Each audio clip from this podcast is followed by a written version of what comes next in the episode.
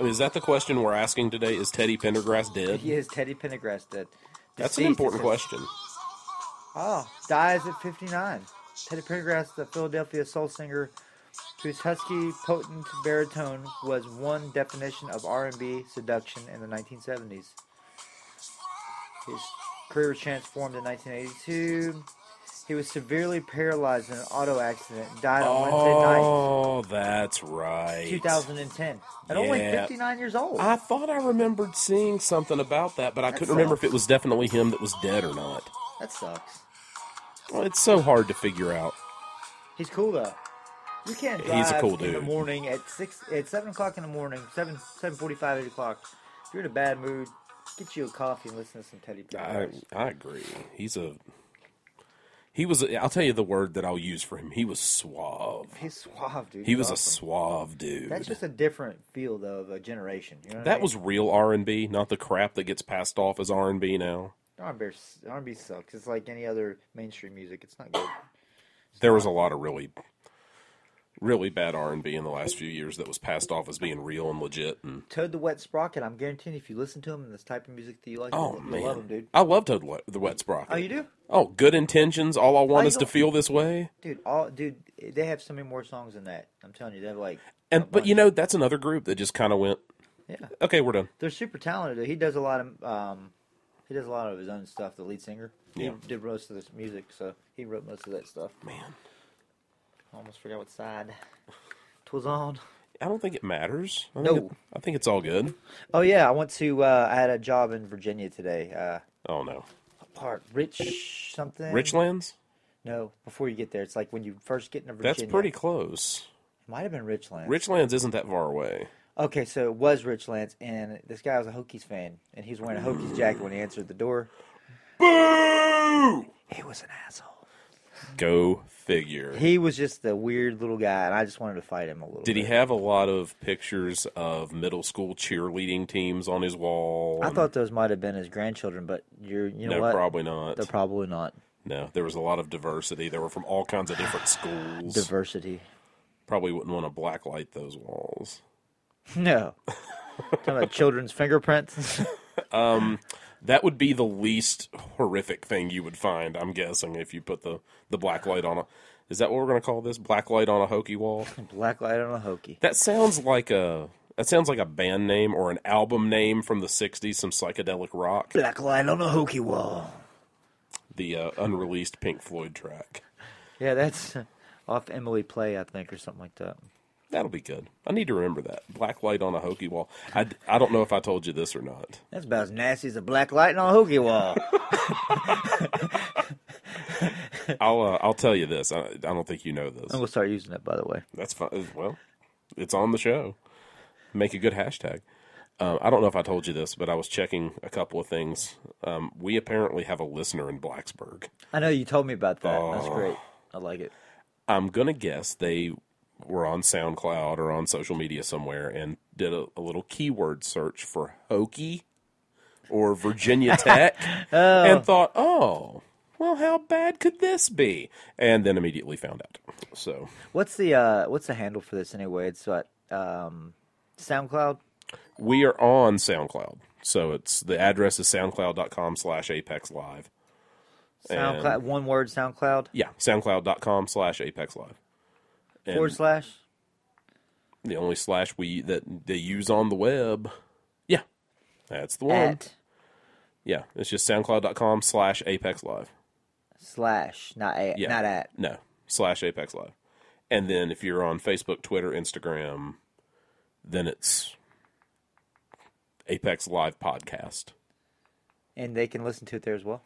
Um, it'll just direct them back to SoundCloud. So if people want to listen, they can listen at soundcloud.com. And it's got all the episodes and everything, and hopefully we'll be on iTunes and Twitter and all the uh, Twitter, iTunes and Stitcher, Don't be a Twitter. and all that other stuff here soon. So I hope uh, Billy Joe Saunders gets his face smashed. Oh, we'll be talking to T Bear about that. Don't worry about that. So you want to hear? Uh, you want to hear some intro music? Yes. All right, check this out. This is pretty awesome. If I can do so without knocking the Kindle into the floor. All right.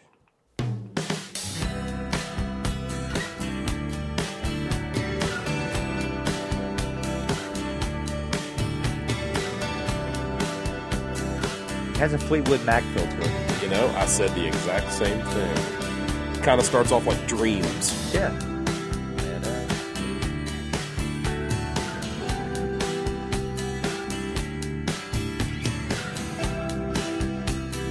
On a cold, wintry evening in southern West Virginia, it's episode 9 of Apex Live. Thanks for joining us wherever you may be. I'm Brad, that's Steve. Steve, how you doing, sir? I'm good. How about yourself, bud? I am uh I'm excited to be back. I've got stuff to do. I've got stuff to talk about. It's almost bowl season for college football, which is fun because it's one of my favorite things of the year, but it also means that the season's over and that makes me sad. It was fast this year. It went by quickly. I always I always feel like it goes by fast, but this time especially it felt like it went away quickly. I had the least interest in football this year. I don't know what it was. I just didn't even any any level at all. I didn't feel it. I think a lot of people felt that after what went on with the NFL. I think they just put a damper on everything. they got so disenfranchised and part of part of the reason why people got so disenfranchised by it i think is in the last it's always been true but in the last 10 or 15 years if not more the attitude that the NFL is basically using college football as its minor league system That's exactly what they do. They has take filtered down to a point where it's kind of hard to differentiate the two. You always hear the talk of we need to get the rules more streamlined. Well, it's never the NFL that's making the rules more like college, which Oh, are yeah. fan friendly. It's always let's make college more like the NFL. Give me college football over the NFL any day of the week. But Yeah, I do think for that filtered down a little bit. I love the Pittsburgh Steelers. I grew up a Steelers fan. I've watched them for years. The Super Bowls, the regular seasons, all of it. And I have not watched a game this year. and you didn't Not- even feel like watching. a Not one. And here's what's odd about it.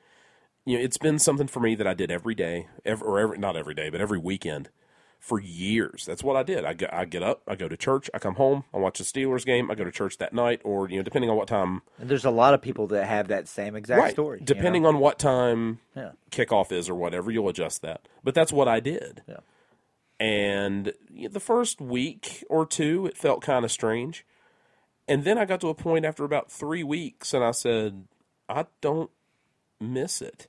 Yeah. And I was a little, That's everything in life, though. That's what's crazy. About I was it. a little conflicted. I'll say that I was a little conflicted when it came to doing to doing that about the NFL season and everything. And I said, well, I'll just watch my team. I won't watch anybody else, which I kind of did anyway.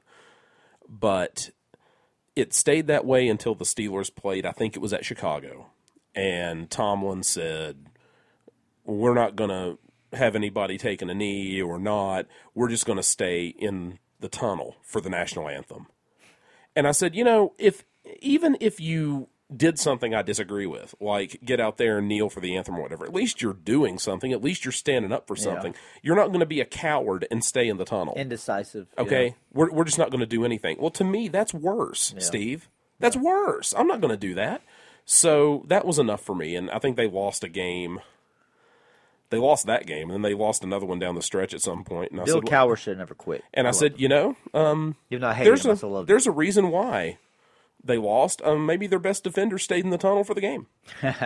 Maybe. It, it made me mad, and there are, it's amazing to me how many people, and you've probably encountered some of these people too. It's amazing to me how many people started off with that, and you, you saw the videos on social media of people burning their memorabilia and burning jerseys and cl- shirts and all this stuff.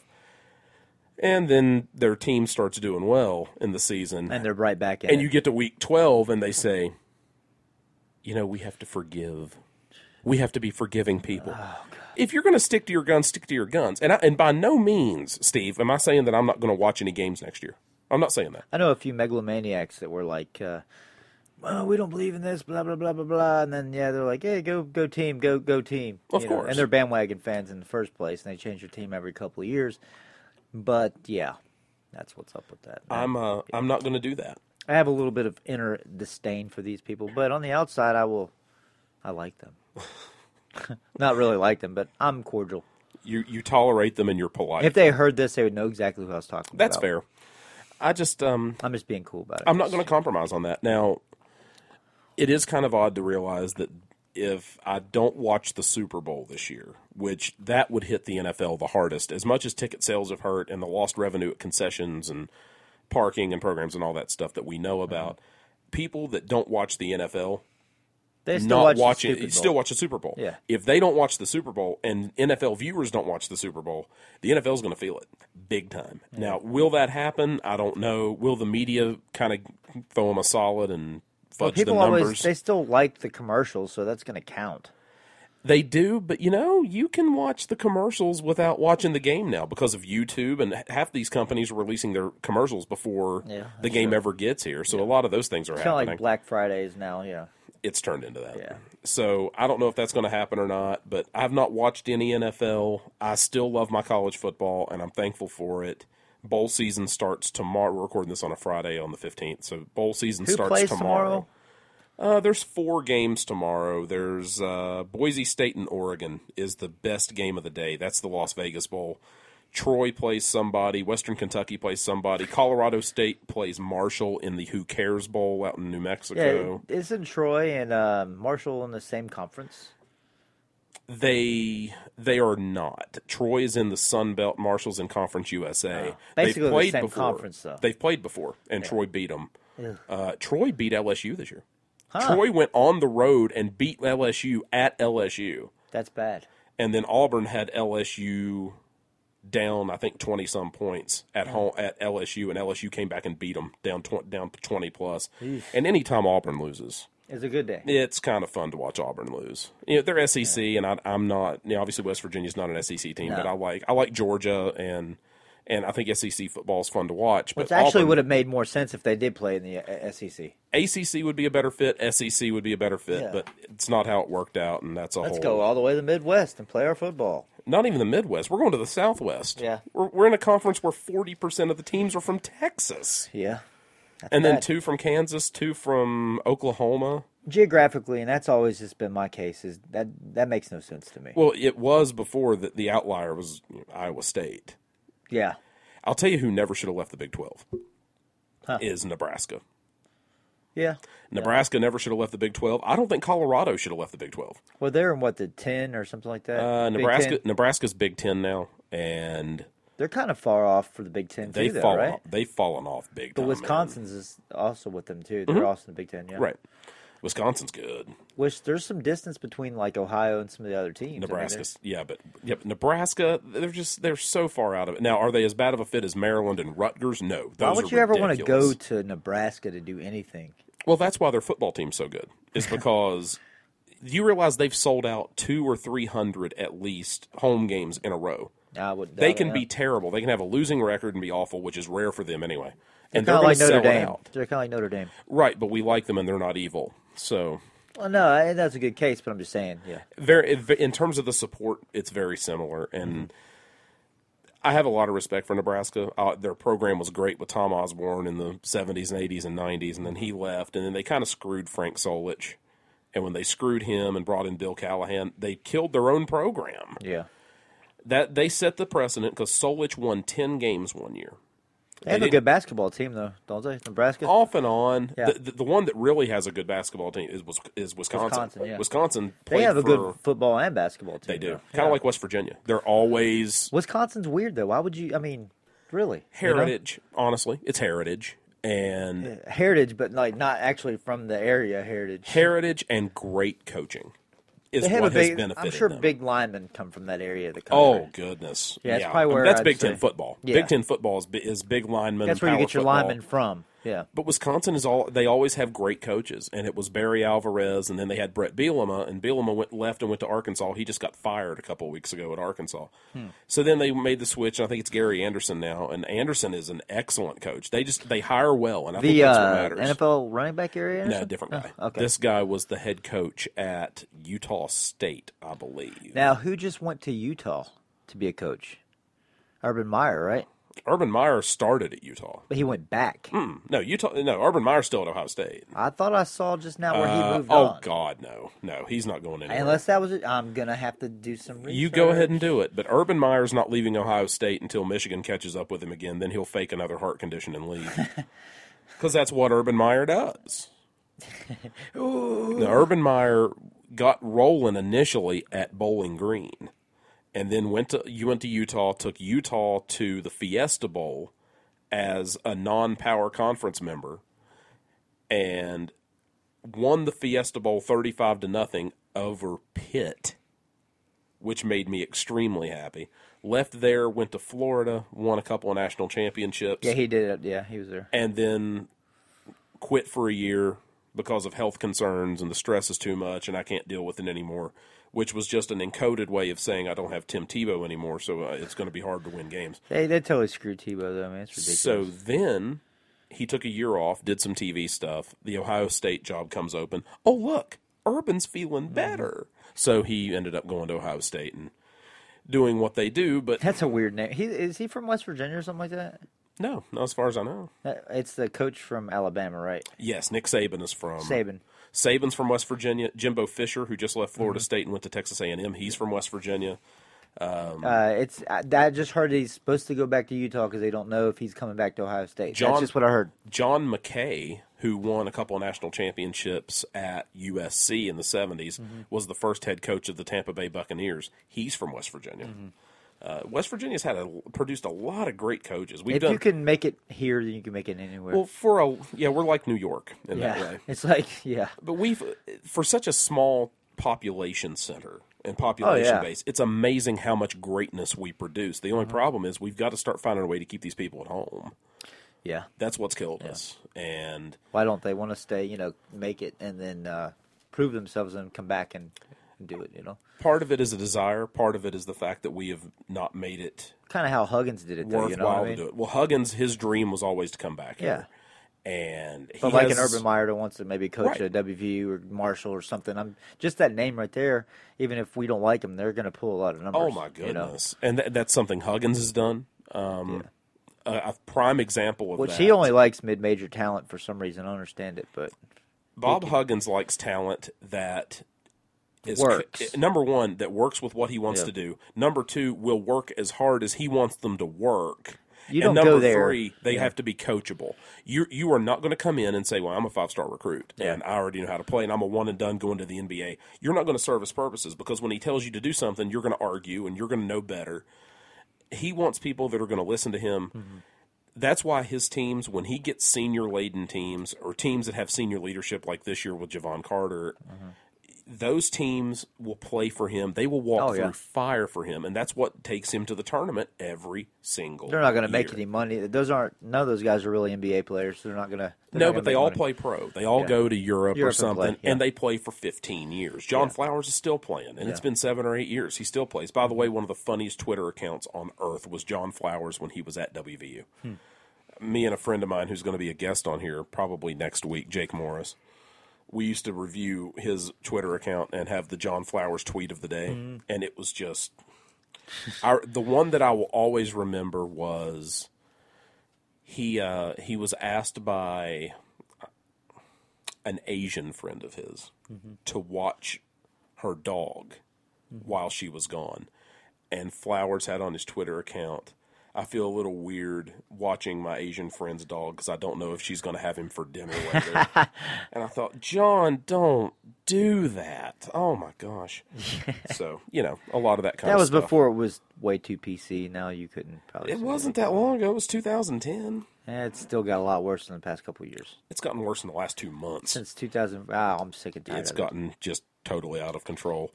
Oh, if you want to join us uh, on social media, you can do that. You can email us with thoughts, comments, questions, suggestions, audio commentary. We encourage that. ApexLivePodcast at gmail.com. If you want to find us on Facebook, Twitter, and Instagram, you can do so at Apex Live Podcast. We'll have Patreon coming at the end of the year. We almost didn't do Patreon because everything was lining up great. We were about to sign it up, and then Patreon changes their fee schedule and made a whole lot of people who use it mad in a lot of areas. It got so bad, the revolt against Patreon was so bad, they had to publish a release saying, We're sorry, we screwed up, we're not going to do it. We mm-hmm. messed up, that was our fault. So that was kind of nice. And of course, you're listening to us on SoundCloud right now. Hopefully, after the first of the year, we'll have something lined up with iTunes, Stitcher, Google Play. We're still working on that. Huh, life updates. What's going on, Steve? Anything of note? No. No, thank you. Wow. I like that you, that you looked around and really dug deep into the caverns of your soul. Yeah, nothing really. Well, see, now that's not true because you have given, you have made the move on your dietary changes. Oh yeah, it's not just like a little joke. Yeah, it's, yeah, it's you have made the move. So, so move. what, what changes have you made? What are you doing um or not doing? plant-based diet only, uh, no dairy, no meat, and to tell you the truth, my energy level has been better than it has been in years. I mean, actually, I feel like clean. I feel good. Oh, so you feel quicker? You feel like you're more agile, more energy? Just overall, I don't I don't feel like a fog, like a bog down. Like I, it's it's actually feels pretty good, really. Well, that's interesting. Well, I think one thing maybe you're doing, you're probably detoxing a little bit. I'd say so. Now, Yeah. it doesn't mean you have to keep that up. You don't have to do this permanently. If I didn't feel good about it, then I would. I think it's going to be a big proponent on what I want to do with my weight. Think it's really going to Well, help the gear weight- that faster. the weight is an important topic right now because as as our regular listeners know and as people who keep track of what we're doing in boxing know uh, we've tried what four times now to get the uh, pro- professional debut set up and Yeah. between commission issues and opponent issues and people not showing and promoter nonsense things just keep not happening so we've decided steve decided and then i'm saying absolutely and giving it a big thumbs up we're going to go and dive right back into the amateur ranks just to stay busy and to build some things and seek some accomplishments. So the goal is uh, to jump back into the amateur state championships for the state of West Virginia. That'll be at the end of January 2018 in Clendenin. If you don't know where Clendenin, West Virginia is, well, you can just get in line with the rest of the people who live in West Virginia and aren't within five miles of the place because it's really hard to find. Yeah, it's Uh, but it's uh, it, it's an obscure place, but it's an it's a cool little venue, and there have been a lot of amateur tournaments done there before. Mm-hmm. So that'll be the amateur state championship. Steve's going to jump in, and I love this. He's going to fight at hopefully 152. Oh yeah, baby. No, One- hopefully for sure. 152. It's happening. Holy crap! It's happening. I pity someone that gets hit by you at 152 pounds. If they're naturally 152 pounds, yeah. I don't care if they're naturally 152 or not. They're going to eat leather, and it's going to suck for them. I haven't tried to hit anybody hard in a while, so So that's the goal right now. We're looking at that. We may be looking at uh, the Hometown Heroes Boxing National Tournament at the end of February. Just going to play it by ear, but right now the whole goal is is moving on to that amateur state championship tournament, get a state title under our belts, and uh, and just see where we go from there. I guess the vegan diet plays into that. Trying to make It's that weight. to, yeah. Is that going to be the key? yeah. I because I'm not going to feel. I don't have to starve myself, and I can still achieve protein, plant based protein, and not really have any of the fats associated. Plus, I I've already been told I have high cholesterol, and I really That's didn't. genetic. But see, but see, the thing about it is, is that um, I did the uh, keto diet, Oh, the ketogenic stuff. and what it, that really, really, really hit me with the uh, cholesterol because I was just doing I was, a lot of eggs, a lot of fat, and it was just um, a lot of bacon, a lot of meats, a lot of good stuff, man. You know, what I mean? it's all good, and I, I really like all that stuff. But from from a health standpoint and um, a competitive standpoint, I think that's the way I have to go for right now. Any diet that you have, it's kind of like a defense. Yeah. any diet that you have is going to have pros and cons. Oh, yeah, for sure. And it's going to create trouble and it's going to fix things no matter what you do. Mm-hmm. And the keto stuff is just a modified Atkins diet or an Atkins diet as a modified keto, whatever. And as good as it is, yeah, it'll cut your carb intake and it'll help you with weight stuff. Give you freaking heart attack. But it will stop your heart. And and not only that, but for, take that out of the equation. Take the cholesterol out. If you have a diet that is that rich in protein, a lot of It'll hurt I- your kidneys, man. Well, I Jack love them to death. up. I love them to death. But you know, I know a lot of people who are deep into CrossFit, and they're all about these these diet plans that Oh, are gosh, so yeah. high in protein. Well, here's the here's the little joke, the little practical joke that's going to come back and visit them here. Soon. Uh, it's it'll be a few years, but it'll come to them. Kidney failure. And here here's the joke that gets played on you. Whenever you do that, it is kidney failure because you need those carbohydrates for energy, and the more you're working out, the more energy you need. Well, if you don't have the carbohydrates to do it, to put to create that energy, you're going to start burning protein, and you're going to start burning vitamins and minerals. Well, when that happens, it produces a lot of nitrogen in the blood. But when the nitrogen's in the blood, that's not a good thing. So No. what's it going to do? It's going to have to get filtered out. Guess what filters it out? Is your liver does. That would be your kidneys. So Kidneys and liver, actually. Exactly. Yeah, Yeah, both. they both clean the blood. Yeah. But it's going to hit those kidneys and it's going to hit them hard, and that's that's just kind of that ticking time bomb. You know, the Atkins thing is great. There's a reason why it was so trendy for a long time. Mm-hmm. It's great for about I don't know, at most six months. Six months. If you if you That's at the decide to do that for a lifestyle, you're gonna come into a lot of hurt from And that. there are people who do. There are people who Oh, did yeah. it three and four and five years, and because they want to cut the fat from you quick, so it's not putting so much in your body. You know, and you have to do more lean meats, you know, and stuff like that, and still, you know, your your vegetables and this and that, cutting the carbs, which you know it'll reduce because what you eat usually turns to sugar. When you know carbohydrates, they turn to sugar. So, um, but yeah, it's I don't know. You have to be moderate with a lot of that stuff. well, I don't wish I don't wish this stuff on anybody, obviously, but do people do your research before you jump headlong into this kind of stuff because it will it affects your immune system, it affects your organs, it affects your brain health, it Yeah. it, it affects your clarity, your mental acuity. You cannot do these things long term and expect nothing to happen. And you have to have sugars and stuff. And people uh, talking about cutting sugars out. Natural vegetable and um, you know uh, any kind of fruit that's good sugar. If you cut a lot of the unnatural sugars out, I mean, it's amazing how sweet an apple is or a banana is. It's it's pretty cool. Well, I'm, I'll tell you one thing. Uh, first of all, I have to keep eating meats because I find it disrespectful to God not to do so because He made the, the most tasty ones slow and easy to catch. So obviously, He intended for us to eat them. Second of all, I'm a big, big fan of natural sweeteners. Yeah. I think that my mom, a lot of people, a lot of people know this, a lot of people don't. Uh, my mom had pancreatic cancer in 2007. Pancreatic cancer has a 97% mortality rate. Yeah, it's Ninety-seven percent. Usually, by the time they find out you have it, you're done. you're you're cooked. You're done within 6 You're, you're, weeks. you're Steve Jobs. Well, my mom beat it.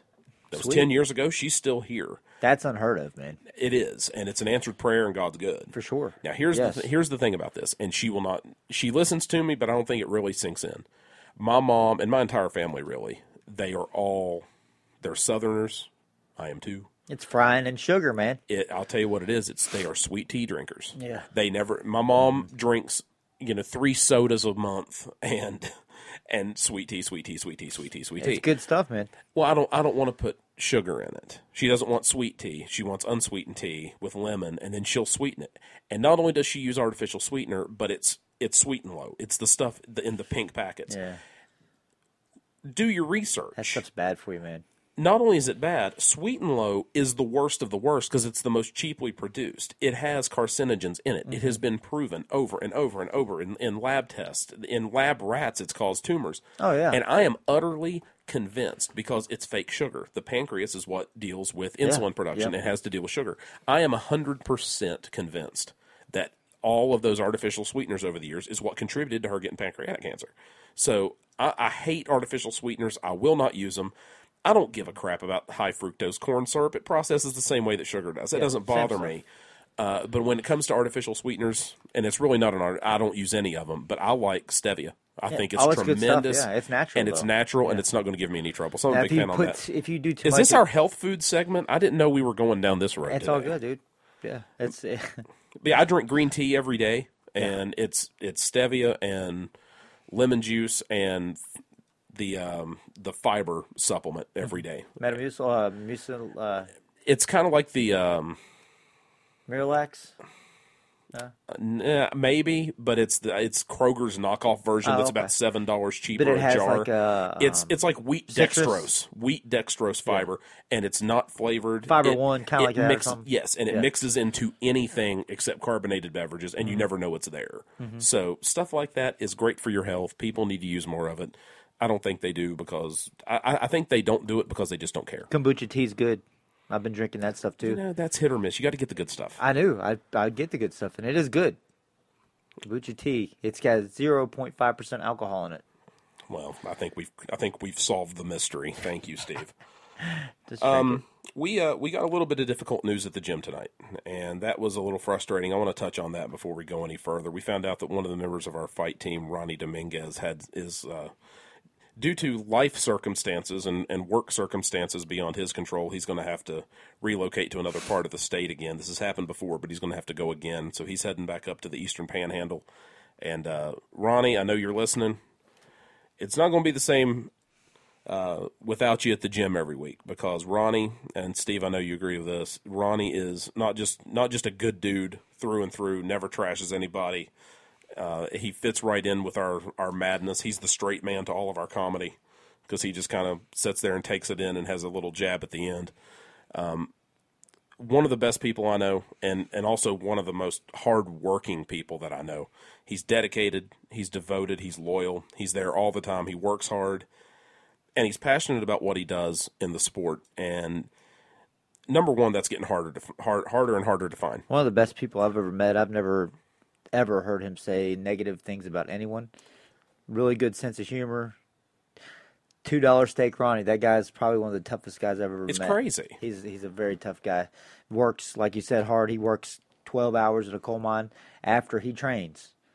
You know, That's amazing. and then somebody Still. somebody stabs him in the back and he gets laid off. So that's just how it is, I guess. Well, and that's a nice microcosm of life because that happens an awful lot. and we were these we were touching on that, and it's and it's happened to me. It's happened to you. Mhm. But you know, we can always just do what we do, and not go down that road. And you know, Well, and that's kind of what we were talking about a little bit tonight. And I said, when you're when you become a part of of our fight family, it's not just a team. When you become a part of that and you're embraced as part of that, that doesn't go away just because you moved. no, of The course distance not. No. distance does not matter. That hurt my feelings when he tried to give the key back. That- I was like, "What are you doing, dude?" I told I said, and I know he kind of felt weird. I'm not going to be here. I said, and I told him after everybody left, I said, Ronnie, this this key is not just for to let you in the door. it's a symbol. This is a reminder for when you're not, whenever you're in Martinsburg or wherever. This is a reminder that you can not only come back, but it's a reminder that we're still there. you have a key to the house, man. Absolutely. You know? And you can you just you if you're here, you come right on in.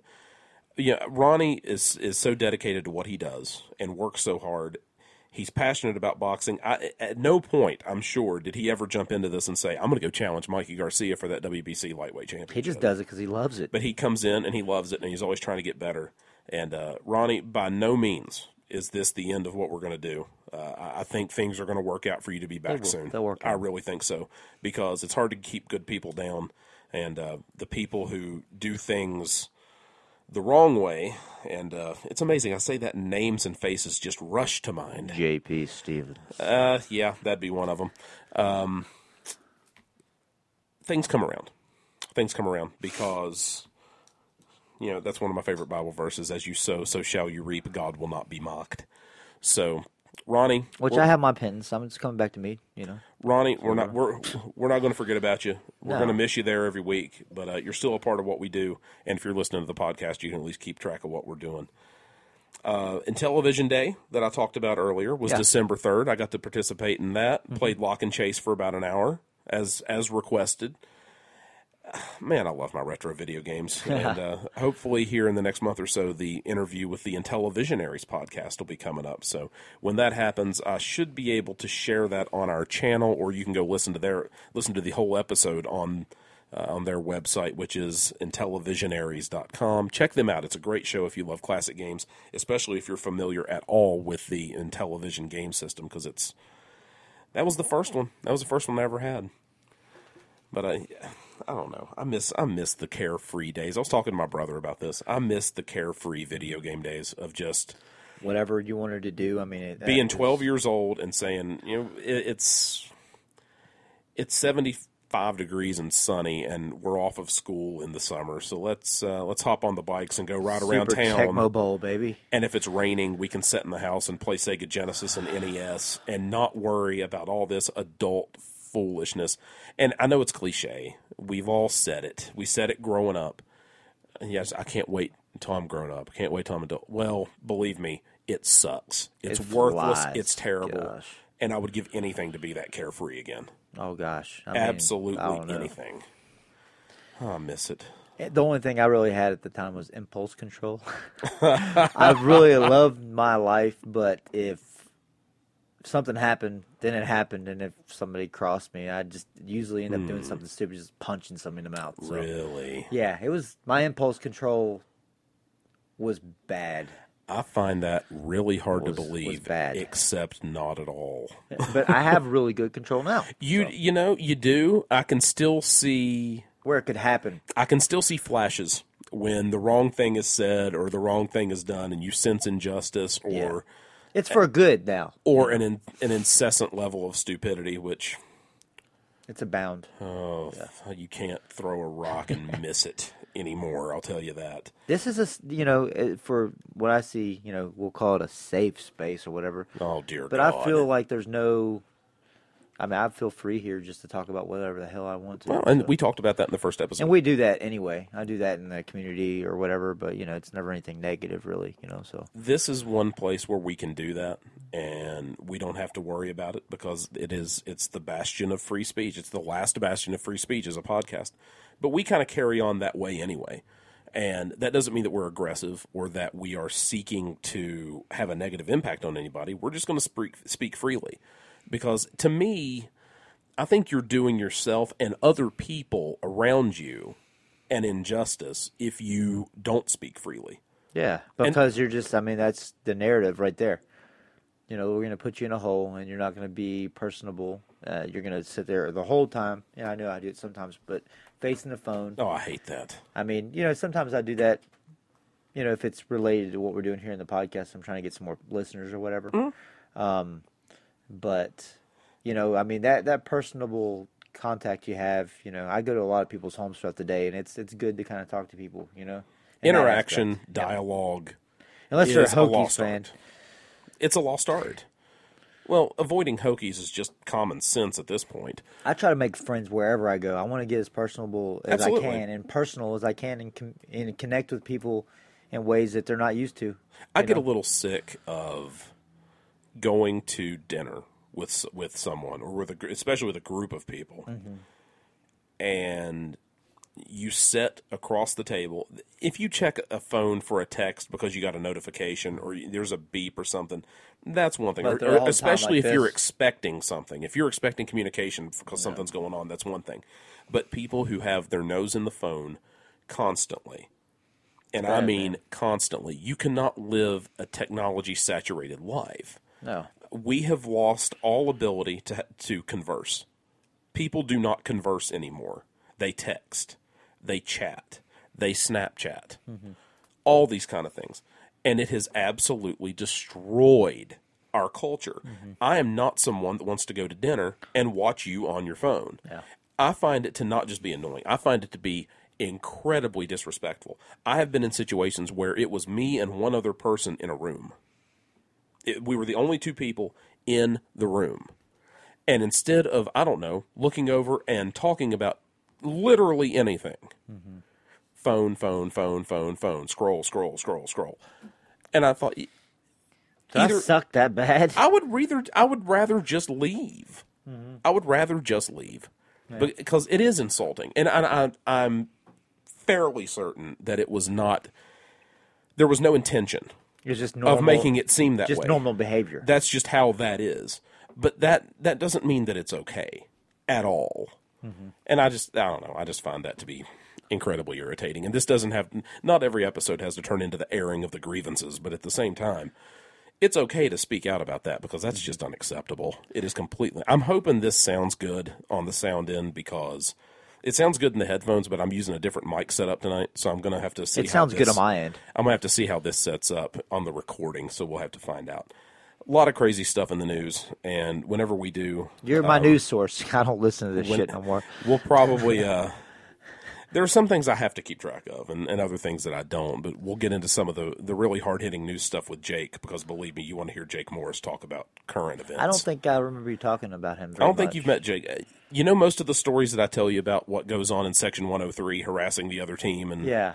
it's usually him that's that's my counterpart in Oh, in these behaviors. We'll tell some stories from 103 next whenever we do the next episode, and Jake's a part of it. We're going to talk about WVU's bowl game and the college football playoff and all that stuff, and we'll get into some more serious topics as well. But I had to bring this up. We're going to talk about a few different things whenever Jake's on.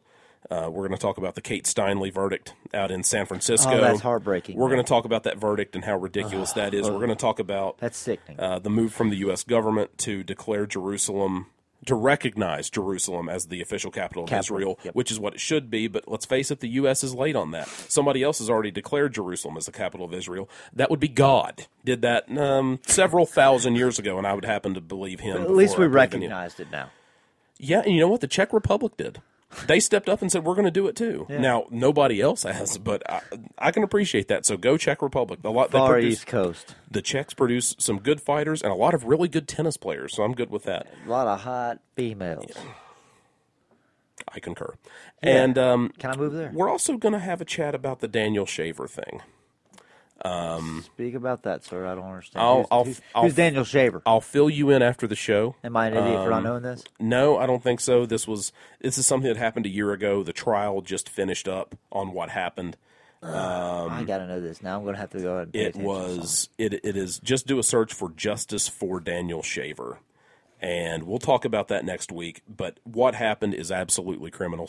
We could talk about it at the break. Somebody should be in jail. So you know the the guy who did this, the cop who did this, should be in jail. It is one of the most absurd, disgusting oh. things I've ever seen. I think I remember this. Yeah, and we'll we'll get into that as well, but we'll talk about a lot of different things.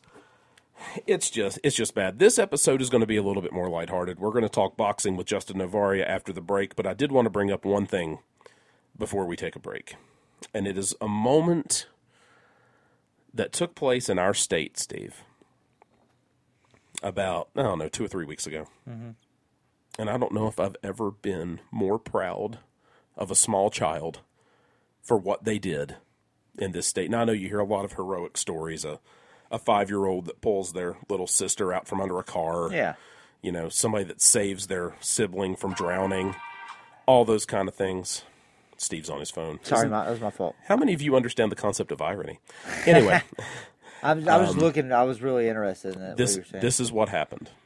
And you can tell me if you like this or not, but I really did like it. And yeah, I'll fill you in on Daniel Shaver after the break.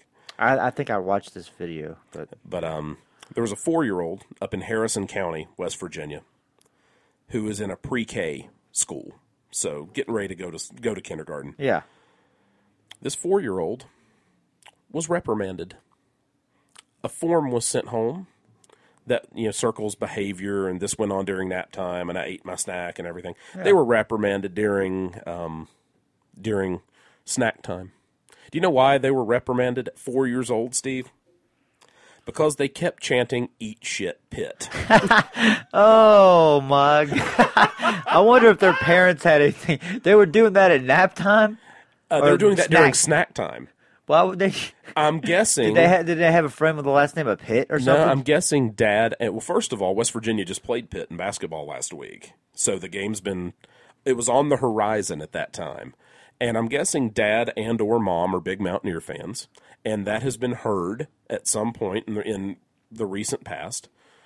So I'm guessing the teacher said, "All right, everybody, it's time to eat," and that's oh, I love those children. I want to beat them. that's a trigger word. So yeah, I want to. Eat shit. I want to find this four year old who who got in trouble for yelling "eat He shit." started the chant. He just started. He just started saying it repeatedly. I wonder if the ki- other kids joined in on it. uh, if they have any sense, they did. He's a he needs to run for president. This kid's a hero. He's a this hero. kid is a hero. so what I want to do is. I, I was not going to get into this tonight. I'm, I'm going to get into it a little bit, and then that we'll is t- fucking glorious. we dude. will really talk about it next week with Jake. Oh. But ha- have you seen the thing about the kid that was bullied, and his mom took the video of him in the car? Oh yeah, yeah, yeah. But And he ended up being a racist or But something. But he's gotten sixty thousand dollars sent to his Yeah. GoFundMe thing. Yeah. I don't want that kid to get a dime. Didn't he like went up? He went up to like a table full of like. Uh, uh, Uh, yes, went up to a bunch of minorities and started using Yeah. ethnic slurs, hey, you and know that's what? why I, hate. I hate saying black. I hate saying white. I hate saying African American because I'm not Irish American. You're not whatever American. It's weird. You're, yeah, exactly. I agree. He just went up to a bunch of kids that that are of another race and decided he Yes. wanted to say racial slurs. Yes, and and, Yeah. and that is learned. It is not natural. That is taught. Yeah. that is taught. So that's what happened. Oh it- yeah, I mean but- we're not racist. But the Come on story doesn't come out. The story doesn't come out, and he gets sixty thousand dollars sent to the account because, and now mom can go buy a new car, uh, and celebrities are donating, and all this crap happens, and then the real story comes out, and look what happens. He goes and hangs out with like a UFC fighter as well. They bring him to like an event, and this and yeah. that. So here's um here's what I'm thinking. I think this kid needs a GoFundMe account. Let's go To get divorce his parents. Oh no, I'm talking about this kid that was chanting "Eat Shit Pit." We need to Oh, start yeah. him like a college fund. Let let's make sure he is going to be okay. And if he grows up, Hopefully, you don't go to Pitt. He won't. not not like that. I can guarantee. Where's he from again? Harrison County. Harrison County. That's up at the top of the state, pretty much, right? It's up north. Yeah. So here's what I'm thinking: if let's start him a GoFundMe and get him money, and if he ends up getting a scholarship and gets a full ride to WVU, I say just give him the money. Just let him have, and he can party. He drinks are on the house for this kid, and you know why? Because he was raised right. I hope his parents take him to church every Sunday. Yeah. I hope he is a, a, a, from a family of faith. I hope he has a personal faith. But believe me, it is okay to wake up and just go, you know what? Eat shit, Pitt. He knows what's up. That's it. Yeah, it's yeah, it's pretty. Uh, So yeah, we need to we need to get that taken how, care of. Now, how far? How close is this to, like uh, Snowshoe in Marlinton? How close is that? Mm, I don't know, about an hour, hour and a half, something like that, maybe. So where would that be? Where's Marlinton at on there? You know, It's south. I'm pretty sure it's south not too that. far. It's about like right in here somewhere. Somewhere like that. Yeah. Pocahontas County. This makes great radio, by the way. Whenever Okay. we're whenever we're pointing stuff out visually. I'm sorry. I'm, I'm pulling. We're- A, I'm, to, I'm pulling a Dave Markert right now. We're I'm just sorry. We're just trying to clarify. That's it. I just yeah. I just, these things I should be waiting for a break, but I just can't. You need to process them now so you can process everything else in a cleaner manner. Yeah. It's kind of like your dietary change, but not from a mental. I can't wait. I understand, but uh, we're going to talk a lot of boxing tonight when we talk to Teddy Bear, and we'll talk about some other crazy stuff later on. I've got one. I've got another topic to bring up to Teddy Bear and get your organic reaction because God only knows what his reaction to this is going to be. So I want to say this whenever he's on on the call with us, and you're right. You've missed out on so much news. I haven't really. I'm telling you, I go to work, and if I'm lucky, I get back enough time to do something. You know, with as far as boxing, which I've been able to do more often. Mm-hmm. Right. And I've, and, you know, we're the same way. We have waves of sleep and non-sleep. Yes. I am on Insomnia. A, I am on a wave of sleep right oh now. man, that's great. and I know you're hating on it in, in a way. No, not at all. Because you want, because you know, because our waves differ. I, I won't would sleep, not- you won't sleep, then you'll sleep, and I won't sleep. I wouldn't wish it on anybody. I would the stuff like this that happens. I would not wish this on anyone. So I want you to get sleep, man, because I'm telling bad. you, it, I have slept for two weeks now, and that I mean, I don't know if it's part of the dietary change we were talking about, or maybe just where I'm able to sleep, because I'm still consuming caffeine like just whatever. Right. You know, I had an ass load of caffeine today. I don't even know. I was waiting for my heart to explode. I was wanted to feel pal- palpitations, but I never did. Um, but I mean, I, I want you and Dave to sleep, man, because I don't know. It's it's hard, you know. And I know I've I've dealt with this since I was a baby, and I know you have too. You know, it sucks. to give you an idea of how truly out of control it's been in the last five days, and this is this is this is true. In the last five days, I have been awake at five thirty a.m. without having been to sleep. What are you doing? Usually, just laying there for hours and going, "This is awful." So Are you even are you engaged in uh, provocative thought at all? Or are you just I mean, you usually looking, or- it's just it's just angry thoughts because I can't sleep, and it, it starts to build on itself. When you deal with anxiety, things snowball quickly. Oh. So I couldn't sleep last night. I took a melatonin Hmm. and drank one of the teas that helps me sleep. Yeah. and I was still four o'clock, four thirty, Drowsy, not sleeping. not even drowsy. I was wide awake, and I'm my mind races anyway a lot of times. Yeah. So I'm not just going to lay there and let that happen. So I figure I'm going to do something. You have to find something I'm going to be productive. So this is where I want to say a major thank you, and I've mentioned them so many times on this show, but I'm going to do it anyway. I want to say another thank you to the people at the Bob and Tom Show because they have Bob and Tom 24 7. Mm-hmm. So I can turn on that app and listen to highlights of that show 24 hours And a just day. laugh. And I just, and I said, if I'm going to sit, sit here and be up for hours on end, I'm at least going to have a smile on my face, and it's going to make the time that I'm having to stay up pass by a little faster. So I'm at least thankful for that. So it's a nightmare. The good news is I'm going to be able to do a lot more work with audio stuff, and I'm going to make these things sound better, and I'm going to get better with production and learn a lot more techniques, and that's gonna that's gonna help us all, and that's really what we want.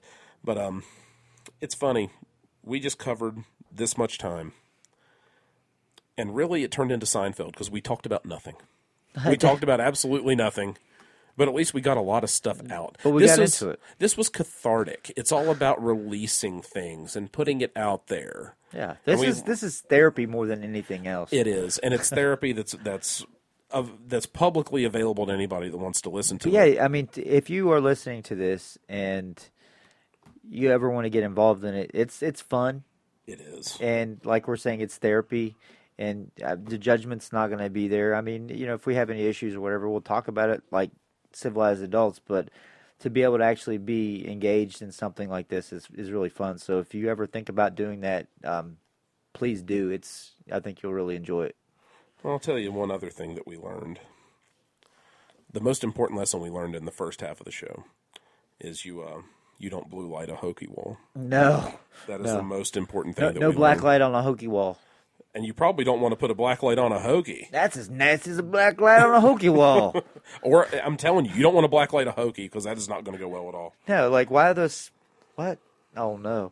Just avoid them. Just avoid them at all cost, and you will have. Chris a better life Hansen made a career.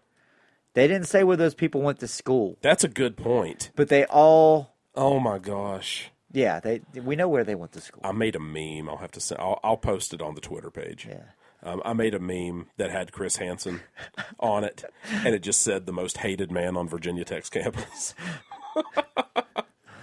to catch a predator, that's not a, Actually, he's probably not the most hated man because after he catches them, they just take their football career there and they're good to go. you know that's that is kind of true. Yeah, they'll That take anything. You know what's funny about that? And then we're going to go to a break. Chris Hansen ended up getting busted messing Ah. around on his wife with another chick by a private investigator. Was she of age? yes, she was. Cool. But it's just funny. he, he made a career off of that show and doing those things, and then he gets popped for the same for the same thing, except she was of age. I can't believe these disgusting people. it's always just like the people that have so much disdain for things that they're around, you know, that they see as wrong, and they're like, But I'll, wasn't. a I will hide behind evil so I can do evil things. But he wasn't a predator. No. Oh gosh. Well, that was an interesting What he did, half. he might have been predatory, was cheating on his wife, That's true, but but at least she was eighteen. from what we know of. Yes, and there was no dog fighting involved. Vic family. uh, well, that was an interesting first half of the show. Dog fighting, Hokie walls, veganism. Oh, all kinds of topics. When we come back, we'll be talking to Justin Novaria. We're going to set up that Skype call. We'll talk to him. Fair warning, one of his best friends is Eric Slocum. We don't know what's going to come out of his mouth, but the teddy bear joins us when we come back with the second half of episode 9 of Apex Live right after this. Hills presents In Television. Intelligent television by Mattel. More sophisticated than any video game that has come before. Providing hours of entertainment for the entire family. Intellivision, with one of the clearest game displays available today. Find this system, plus a complete line of sports and video game cassettes at Hills, where our game is low prices every day.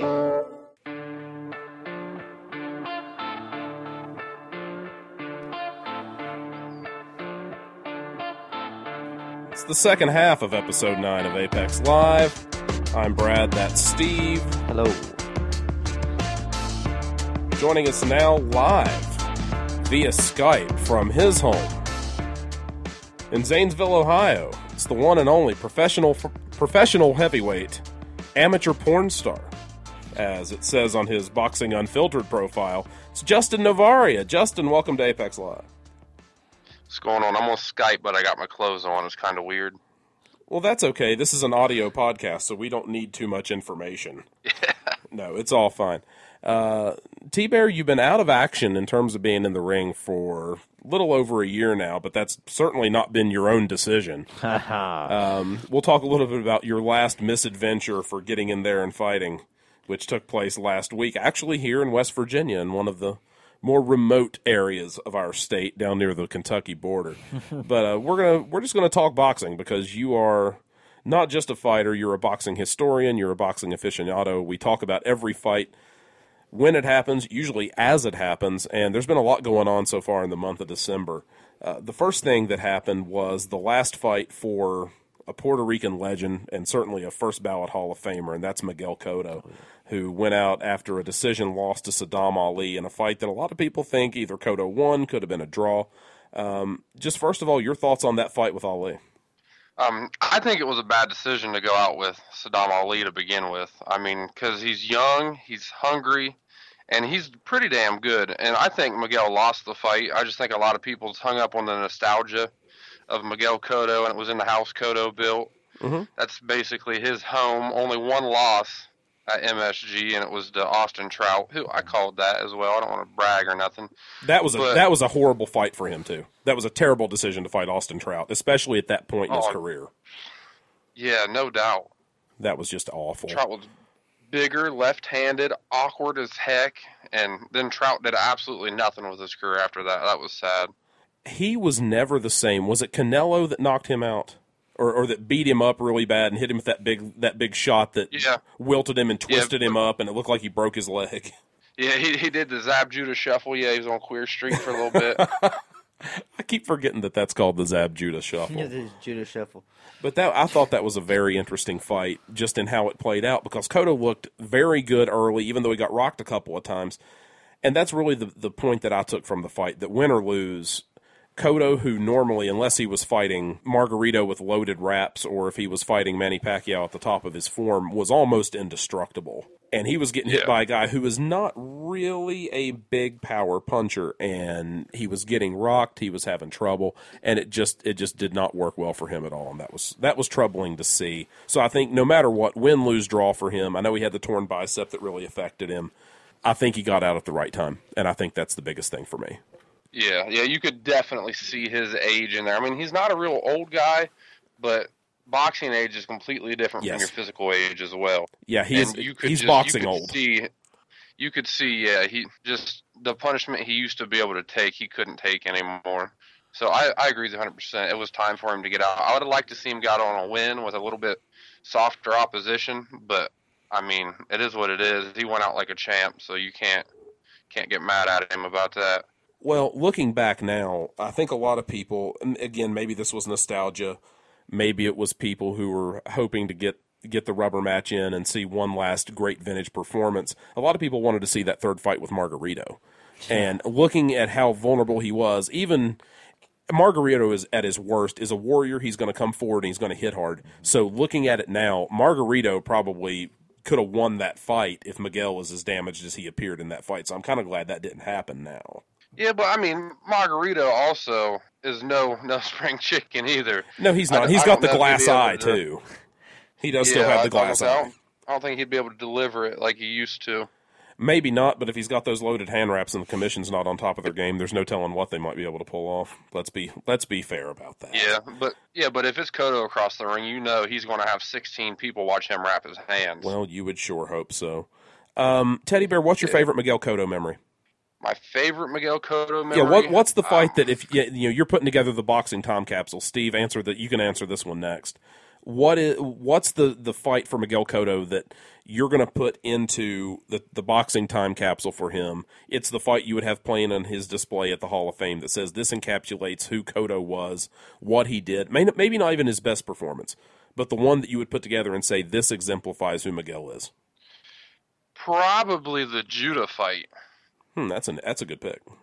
That's a very good pick. because Why? I mean that just it proved to me it proved who he was. He stopped him late. I think it was like 10 or 11. Right. And Judah, Judah was he wasn't gone yet. He wasn't like the old Zab Judah. Of course, he wasn't like super prime Judah either. He had a few losses, but he was still Judah. He was Zab Super Judah, super quick little crafty southpaw, and Miguel Cotto just put a hurt on him. He did. It, it, you're that's right. He wasn't that Zab Judah that was before the Kostya Tszyu debacle, and and he was probably at the same level that he was when he took the first four rounds off of Floyd Mayweather, and then the wheels flew off. And to see Cotto do what he did, I thought fit very well. Steve, your pick. Garcia Who um, for the championship when he fought Garcia. Did Cotto fight Garcia? Yeah, What Garcia? Yeah, which Garcia did he fight? Sergio. Oh, Martinez. You're on Sergio, drugs. my, my bad. Martinez. Sergio Martinez. Martin- when Sergio he- Garcia is a golfer. My bad. I'm an idiot. I, I like boxing, but sometimes I'm a little uh, CTE ridden. oh, I know that's fine. So I like what I liked about that was where he used uh, his left-handed style against him. He stepped in opposite foot, Mm-hmm. Very stepped much so. Mm-hmm. inside through the inside left hook, caught him, destroyed him. That was that was one of those performances that even though you knew Sergio may have an injured knee, may have this or that, whatever. Mm-hmm. Yeah. You knew that this was going to be the fight that ended Sergio's career Yeah. because it was so one. And Miguel looked vintage Miguel that night. I Just, think. he was he was so smart in that fight. Oh, 100 percent. Yeah, I just liked it. I loved his intelligence in that. So the, the one that I think I would put in the time capsule for Kodo, looking back as a retrospective, and it's not just because of his performance, but it's because of what that fight meant, is the rematch with Margarito. Mm-hmm. And Yeah. you go into that fight knowing full well, not only is this redemption for him because of what happened in the first fight, this is going out and proving that the accusations were correct. Mm-hmm. This was Miguel having to save his own career from something that, let's face it, was not his fault. Talking about the wraps, the uh, Yeah, absolutely. concrete gloves. And I think it proved absolutely, even though even though the loaded hand wraps were discovered before Margarito went out and got completely destroyed by Shane Mosley. Yeah. There's been enough evidence that has been analyzed after the fact that pretty well proves that those those wraps were loaded before his fight with Cotto and the plaster of Paris, the pink uh, the pink area showing outside of the hand wraps after that f- fight with Cotto and some high res photos. It's it's pretty obvious what happened. It's, but not to mention what happened in the fight as the as the punishment piled up. And let's face it, that fight probably took a year off of Cotto's career yeah, in one fight because of what happened. So going into that fight, it was such a big deal. All the attention was was on on Miguel that night. Not even so much Margarito, because everybody knew what they were getting with Antonio. It was going to be: is Miguel going to be the same mentally? Is he going to be able to go in and perform after what happened the first time? Is he going to fight overly aggressive because of that? Is he going to fight smart? Is he going to fight scared? Nobody really knew what to expect going into that fight. And for him to go in there and perform as well as he did, the crowd behind him, I will never forget that intro with Seven Nation Army blaring, and he came walking to the ring, and he looked as focused as I have ever seen him looking for a fight. And even when he got to fight in Puerto Rico in front of his own people, um, and he had family there, and, and this was before his dad passed away, and, and all of those performances. That fight is the one for me that I think just sums up Miguel Cotto. He did not have to take that fight again. There are plenty of fighters who could have said, look, he loaded his wraps last time. For all I know, they won't catch him next time. I'm not fighting him again. He's a cheater. He doesn't deserve another fight with me, especially after he got the brakes beat off of him by Mosley and Pacquiao. And he took the fight. And then he took the fight to Margarito. He put on a show, he put on a clinic, and he beat him up, up one side and down the other, and effectively removed Margarito from ever being anything worthwhile in the sport yeah. as far as being marketable ever again. And I thought that was really the one that that did well for me, and I, I think that's the one that I'd put in the time capsule for him. So we're going to m- miss Miguel Cotto. I know we all are because win or lose, he was always a pleasure to watch, and there's a reason why he'll be a first ballot Hall of Famer.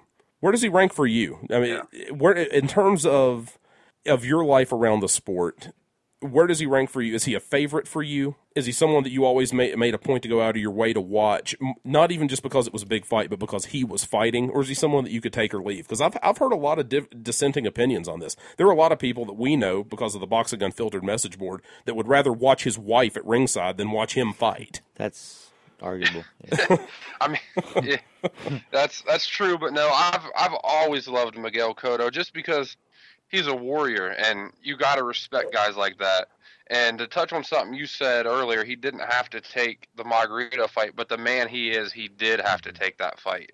After it came out in the Mosley fight that they thought Margarito was packing his wraps for that fight, and then now he could have packed him for the Cotto fight. In your mind, when you're a fighter like Miguel Cotto, you have to have that rematch. You have to know was he the better man or did he cheat me? Right. And just Miguel Cotto, yeah, like like I said, he's a warrior, and you gotta love warriors. I always made it a point to watch Cotto fights. And um, another thing, like you could contemplate that Alfonso Gomez might have, might have ruined him before the Margarito fight, but yeah, that's true. Yeah, I mean, that's that that's was a, po- that, that that's was a possible. joke. That was a joke. I was waiting for a laugh, but I didn't expect to hear an Alfonso Gomez mention here tonight. I think I, it just you caught me off guard. I Wasn't think he on that's like problem. one of the shows or something like well, that? well, Who, well, Alfonso Alfonso, Go- was who he fought That's right, right. Margarito. That's right. Alfonso So- Gomez was on. Was he on the contender? He was on the contender. yeah, Yeah, Yeah, that he was, the contender. Oh my god! And he also fought Saul Alvarez too. He fought Canelo. Is Lo- is he the one? No, that was Josesito Lopez that embarrassed Victor Ortiz. Yeah, and then jumped another weight class. He jumped a weight class to fight Ortiz, broke his jaw, then jumped another weight class. Said, "No, f you, I'll take the fight you were going to take," and then just got obliterated by Alvarez. I mean, Alfonso got obliterated by him too. Don't get me wrong, but Josesito Lopez, it was awful. He had no, he had no business taking the fight, but I admire him so much for jumping up that far to take it, just because it was a challenge and it was a challenge that nobody else wanted to take on, and that is. I think a pretty interesting segue going into our next topic, which is the fight that took place last week the highly anticipated and utterly disappointing to most people, not me, and I know not you, uh, Vasily Lomachenko and Guillermo Rigondeaux fight that was on ESPN, and I'm glad because that had no business on pay per view. That's a fight that I think we talked about as a dream matchup for years. We talked about it at Apex a lot for a year before it even happened, mm-hmm. and then it looks like it's finally going to happen. The anticipation sets in, and then you realize this isn't going to be a fight. Lomachenko's going to kill him. I mean, I would have bet my house on that fight. And sure enough, the yeah. fight gets here you and I talked about this fight. Steve and I talked about this fight coming up, and we all, as a consensus, we all picked Lomachenko to win that fight. I don't think anybody, certainly not any of us, expected him to make Loma Lomachenko er, to make Rigondeaux, Rigondeaux like quit. Yeah. I mean, I figured he'd yeah. beat him one sided. I never dreamed he would make one of the top five Cuban fighters in the history of the sport in that country and that that storied amateur program quit after six rounds. And you can talk about the injured hand, whatever. Teddy Bear, you fought with a broken hand against Sean Conway, and we're not. We'll get into the Sean Conway thing in a minute. But I mean, come on, he quit after six rounds, and those those were six rounds that were not close at no, all. not at all. What did you expect going into the fight? How did it play out according to what you expected? Um, I expected exactly what was going to happen, except I did not expect him to quit. I expected him to stop him. I think it was me and you that were talking, and I predicted predicted Lomachenko to stop him by five. It may have been me and Eric, but I thought it was me and you. Uh, maybe. Um, may it may have been you and Eric, but we, we talked more about the technical aspects of the fight. Yeah, but I I expected. I just thought Lomachenko was too big. When you have two fighters that are so similar, like their skill sets were both so superior to everybody in their division, and then you put them together, of course, that extra eight pounds is going to mean the difference in the world because everyone's like, oh no, he's too good. It's that weight ain't going to mean nothing. But when you got two guys that are that good, and then a guy's coming from two weight classes below, of course that that's going to make a lot of difference. But I expected basically how it went down. Lomachenko is just a freak, man. I think he has like 10 second foresight into the future or something because he misses punches that shouldn't be missing him. It's, it's the it's the Matrix. It's ridiculous. He's Neo in the Matrix. Yeah, it makes no sense how he can dodge yeah. those those moves. Yeah, he he takes the red pill for sure. it didn't matter how much he weighed. He could have been ten pounds under, ring it out, and beat him like that. It wouldn't matter. I don't think. It, I think it's easy to look at size, especially in the lower weight classes, and really focus on how much of a difference it'll make because eight pounds at heavyweight's not going to be a big deal. Eight pounds in the lower weight classes is such a bigger percentage of total body mass, and the mm-hmm. physics are changed so much. I think the biggest difference in the fight that should have hindered his movements more than you know what I mean. Very true. You know, I think the biggest difference in the fight for me was was pretty simple, and that is how many times have you heard it? It's one of the oldest adages in the sport. Styles make fights. Yeah, for sure. And Lomachenko is going to he he uses angles. Rigondeaux uses angles. Rigondeaux's defense is excellent, so is Lomachenko's. The difference has always been offensive output. There's a reason why people want Lomachenko on TV and they don't want Rigondeaux on TV. It's because Rigondeaux will not get on the gas. He has the tools to do it. He refuses to do it. He's going to sit back and fight his fight, not worry about it. And I we talked about this a year ago when this fight was just a uh, just a twinkle in everyone's eye, and said the best outcome that this could have for Rigondeaux is he loses a decision because he's just going to get outworked for 12 rounds and we didn't really know the impact that Lomachenko's offense would have. This was the biggest point in the fight for me. I remember it was in the sixth round, and the fight was was stopped at the end of six. But it was the announce team did not notice this. I've not heard any writers mention it or anything. It was probably a minute into the fight or a minute into the round, and Lomachenko clips him with a with a short left hand, and Rigondeaux's trying to trying to defend in, in space, but but do do so tightly, and he gets clipped with a left hand, and suddenly that rhythmic footwork and that that slide around that he was doing, he wasn't doing anymore. He was standing stationary, and you could see in his eyes he was buzzed. He wasn't really, really hurt. He wasn't wobbly, but he was buzzed. And Rigondeaux has never felt that as a pro, and he probably didn't feel it much as an amateur. It just did not happen. Yeah. And I remember seeing that from him, and I thought, why aren't the announcers figuring this out? And then I realized, well, Teddy Atlas is setting at home, and we're having to listen to idiots like Stephen A. Smith and the, and Tim Bradley, who God bless him, is just not a very electric commentator. They and I'm not sure who that writer is that they had Stephen as A. the third Smith man. sucks. Stephen A. Smith is. He's at least idiot. he's at least he's got a little bit of energy to him. The writer that That's they're having on that team, As hype man is all he is all the time. he carries the boombox in the entourage. That's all he does. But the the writer they had Yeah, was but he doesn't even play the right song. That's bad. No, no, he does not. I bet you're right. He doesn't. He doesn't play the right song. He probably ends up playing circus music because everything he does He, ca- he Turns called into that. Ali Funeka a nobody. He was a world champ, you idiot. he thinks anyone that he's not heard of is a nobody. He just he needs to stick to what he does, which is Talk. talking about the NBA and doing so on a show that nobody watches in the middle of the day on E ESPN2. Nobody cares. He has no business on that broadcast. Was And it I- and I- him and like Shannon Sharpe or something like that now? Or Uh, something it, that, or? Skip Bayless. It used to be him and Skip Bayless, and now Skip Bayless went to FS1, and he's got the show with Shannon Sharpe. Oh, okay. That's why I figured. one But Stephen A. Smith is still around, and I don't know who he's doing the show with, but I can guarantee you it's unbearable, unwatchable, and totally worthless, just like he TV. is. but I, I, I couldn't figure it out. Why are you not? You're sitting five feet away. How can you not see that he was buzzed and he was hurt? And as I was putting that into my notes on my scorecard, because I do all my scorecards in Excel, I look up and Rigondeaux's looking at his hand, and, and they're stopping the fight. And anyone with any sense, I know people are going to complain on on Facebook and on social media and say, "Well, you're not in there, so you don't know. You can't you can't make fun of somebody for quitting." We're not making fun of you. We're we're around boxing, and we know if you're fighting at that level on that stage for these reasons, and you look for that way out, you're doing so because you're getting whitewashed. You've already been penalized for excessive holding. It's character flaws. All it is. You've already Really. gotten smacked around for six rounds. You're looking for a way out, and that's exactly what he did. And I found that to be completely disappointing. Completely disappointing.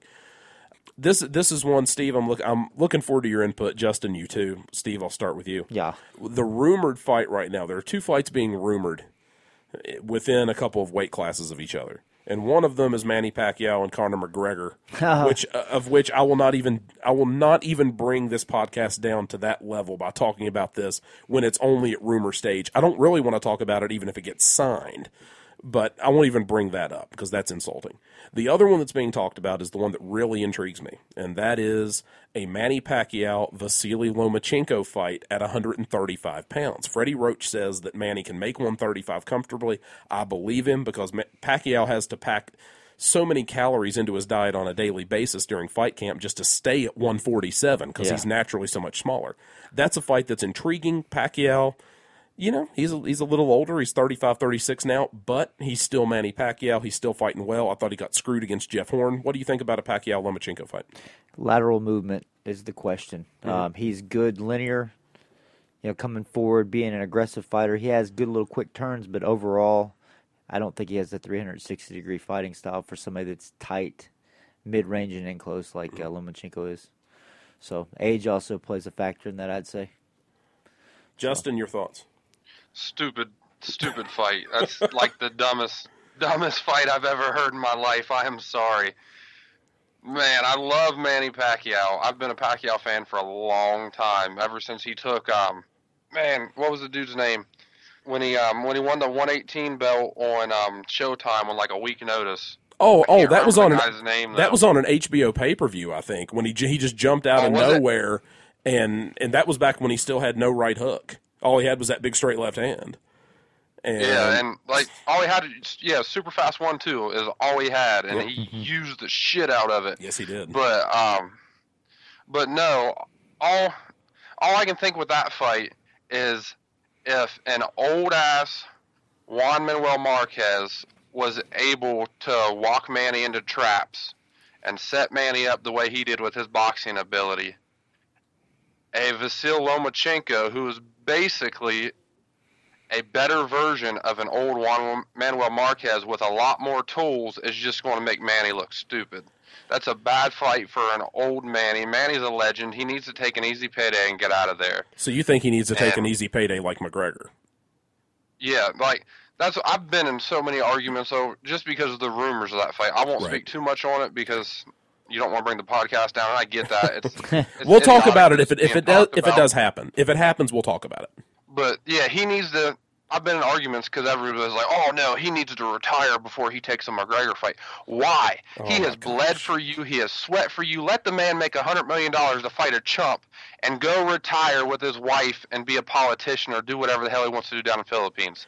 Let him do that. What, like, what right do you have to say that he needs to retire before making a hundred million dollars. No, he let him take that easy payday. He's bled for us. He's sweat for us. He shed tears for us. He's been knocked out cold for us. Had a hundred memes made. My favorite, the Hulk Hogan leg drop on him after the one That one- Manuel, that one Manuel hilarious. Marquez fight. That was It's just, I mean, the man has been ridiculed and he's been made a hero all in the course of his career. I mean, just let him ride into the sunset with an easy fight. Don't don't feed him to the wolves like Lomachenko. Lomachenko has plenty of other young hot prospects to make his name off of. Don't feed don't feed the legend to him. That's just that's dumb. I agree. So I see him taking this McGregor fight, hopefully trying to be mean, destroying him, and setting up another fight with him and Floyd just for another money fight. Yep, we were ta- we were talking about that the other night, and that that's really the point that I've come down to on this is Big monies. he and Mayweather and McGregor. They have, I think they've all realized now They can make money off we can other. stay in one big circle and fight each other and make nine figures like it's nothing. And the re- the reasoning that I and I, I talked to Steve about this a couple of days ago, and my reasoning on this is actually fairly simple. McGregor has already been proven that he's that he's vulnerable, but he can at least hang in and he can talk a good game. Mm-hmm. Pacquiao is the only recognizable name that McGregor can fight and make a similar paycheck as what he did with Mayweather the first time. Certainly, the work promotionally has already been done for him to fight Paulie Malignaggi. Oh. But nobody's going to pay that much sucks. money. But nobody's going to pay that much money to watch McGregor fight Malignaggi. Let's face it, Paul has won multiple world titles. McGregor would be the A side on that fight. I think And he's he'd- 0 and 1 as a pro. I That- think he'd win. that's ridiculous. And right now, McGregor might beat him if we're going to be totally honest about it. But with that said, I think the I think the primary purpose of this is to go in, set up that fight. Pacquiao Knocks him out. Probably. Pacquiao knocks doesn't just knock him out; he beats him faster mm-hmm. than Mayweather did. First round, not and quarter. does so does so more emphatically. After doing so, Yeah. Oh, wow, you couldn't do this to him. the conversation already starts, and it's wow, Pacquiao knocked him out faster than Floyd did. Floyd's vulnerable. Maybe Pacquiao's shoulder really was hurt because a lot of people doubted that. I don't, but a lot of people doubted that the first time around. So now the work has already been done to promote a second fight between the two. Mayweather reports are already leaking out. Mayweather's already back in the gym. He's already training hard in Vegas again. So obviously something is going to be coming up. We know he's not going to fight the winner of Canelo and Golovkin. There's no way he'll do that. He wants safe safe fights for safe money, and the only way to do that is to fight another fight with Pacquiao. Because if Pacquiao wins, it sets up the rubber match. They'll fight a third time because you now you've got to settle the score. There's not going to be a Mayweather McGregor two unless McGregor does something to vindicate himself for stepping into the ring, and that would be beating Manny Pacquiao. Yeah. So if that would happen, that fight happens, and you ha- you have to deal with Mayweather McGregor too, and that won't be mentioned at all on this podcast if that happens. So you, you you put all of those things together, and you realize what the game is. If you want to know the story of anything, and this is true with politics, it's true with anybody in their mm-hmm. personal life, it's true of of boxing, sport, any sport whatsoever follow the money. If you follow the money, you'll start to to put a lot of pieces together, and it's just it's just infuriating. I think the biggest key for me in in a Lomachenko Pacquiao fight is the fact that everything Pacquiao was at his prime that made him special, Lomachenko is, and he's better at it. He's, And I think Lomachenko stops him in the same way that I think Lomachenko stops Pacquiao the same way Marquez did. And I think it looks a lot like the shot that Lomachenko knocked out Roman Martinez with. That counter shot, quick little turn off the ropes, and just obliterate him. I think that could absolutely happen. It's that kind of a fight. Teddy Bear, you were about to step in the ring last weekend in Williamson, and some shenanigans took place. Why don't you fill us in on what happened from the time you took the fight on short notice, who you were supposed to fight, and then what happened when you got there? Tell us the story. Um, I'll set the scene for you. I'm super, super sexy trim, 305 pounds. Haven't done anything since December, and of 2016. I was going to say, Dece- I was going to December. say December of which year? yeah, yeah, tw- 2016. Um, technically, I didn't do anything like three months before that fight. So if you want to get real technical, it goes way back into 2016. But um, no, anyway, I was happily retired, kind of, a little bit restless. But I get a call on Wednesday night. Said, hey, do you want to fight Luke Lyons? He's a five and one. I wouldn't call him young because he's old, but prospect from down your guys' way. Now he's what? And, he, he's um, from Ashland, Kentucky. who? Lyons. Oh, he's He's he's what? Is he six and one or six one and one? he's like six five, I think he's 230, I think. five and one. Is he five and one? Okay, I think he's five and one with four knockouts. I think or three knockouts. gotcha. Big bodybuilding looking looking dude, just the type I like. But um, I always seem to fight the dudes that look like Hercules. He kind of looks like Hercules. But yeah, but anyway, they called me on Wednesday night. And said, "Hey, do you want to fight Luke Lyons? And have you been training?" I ignored the training question. I said, "Yeah, I'll fight Luke Lyons." Right. And um, they said, "All right." I said, "But you got to pay for my blood work." And so they're like, "All right, fine. Yeah, we'll pay for your blood work." So I skipped sleep. I work midnight shift. I skipped sleep Thursday to go get my blood work for these guys. I get it, and then they want. Then it's Friday morning, and I don't work on Fridays, and me and my wife are out having lunch, and I get a phone call, "Hey, are you coming down for weigh-ins?" Which was in like two hours. It's like a four-hour drive for me, and I said no. That's at least four hours in. for you. That that's four and a half easy from Zanesville because you've got to come down to Charleston and then Yeah. weave your way into the middle of nowhere. The butthole of Yeah, it, it, yeah. That's ex- I was about to say it wasn't a butt crack or something. It was crazy. freaking hazard. Like you could see the enti- see the entire town from 119. It was That's true. it was bad. I, we were we went past Logan. I was like, holy shit, this is the deepest I've ever been into West Virginia before. You didn't even know there was um, anything past Logan. I don't think. No, that's I a- didn't. that's as far I, as you've thought ever the been. world ended at Logan. That's true. flat Earth. Williamson yeah, is I was about to right. say Hashtag flat Earth. Williamson is right at the edge. It's right on the border of Kentucky. You can throw a rock from the venue for the fight and bounce it into Kentucky with no problem. So that's oh, I know that we gives had you to good find idea. an ATM, and we had to go to Kentucky to get an ATM. Oh my gosh! And you are talking about the Yeah. machine, not the act. Yeah. Yeah, the machine. Yeah, yeah. I, I asked the lady working working the desk. I was like, "Do you know where there's an ATM?" And she repeated it back to me like it was a question. ATM. I'm y- I'm only pewter. Um, I was I was like, "Is there a gas station? Don't gas stations usually have them? I don't know down here." And Eric was with me, and he was losing it. I, I imagine But he yeah, so- was One of them damn money pewters you're talking about, huh? money pewter. yeah, that she looked at me like puzzled, like ATM. Hmm. So I, I just I looked at Eric. I was like, just Google it, man, because I didn't have any service. I didn't have any service like 20 minutes before we got there. No, there was awful. no cell phone service in Williamson. I remember that years ago. I, I was down there at the end of, well, actually about this time of year in 2012, and there was no cell service, and that's been five years ago, and apparently nothing's changed. So you go, you finally get there. Luke Lyons is your opponent, and everything, as far as you know, was set to go. You had a contract signed. They had the contract signed. The fight had been approved by the commission. You walk in the door. What happens? Yeah, Friday night before I even drove down, I I asked him. I was like, "We're good to go." He said, "Yes, we're good to go." So we get down here after driving forever, and um, I walk in, and the commissioner is just like throwing a tantrum. He's like, "Well, I got three guys on suspension. I don't even know if they're going to be able to fight." And sorry, I just when I get angry, I, I You sound just like J.P. Stevens. I'm sorry. So is this the But- commissioner or is this the deputy commissioner who is who is in charge of the event for the evening? The deputy commissioner. I just I Uh-huh. say commissioner out of Yeah. habit. The deputy commissioner. Um, Uh-huh. Steve just said his name. Um, JP J- Dickhead. JP Stevens, yeah. Yeah. Flat top porn stash. That's what I was calling him all night. Well, he does own a uh, own a porn shop, so yeah, that's not too far from the truth. Does, does he really? That's that's Uh, he surprising. he used to be yeah he used to be owner of a of a facility that may sell certain. He's an asshole with teeth, pretty much. He sucks. He sucks. Well, that might be the that might be the episode title tonight. Yeah, and believe it or not, he asked where we were from. We said Zanesville. He said, "Oh, I used to be a cop there. I I can see it after spending an hour with the idiot."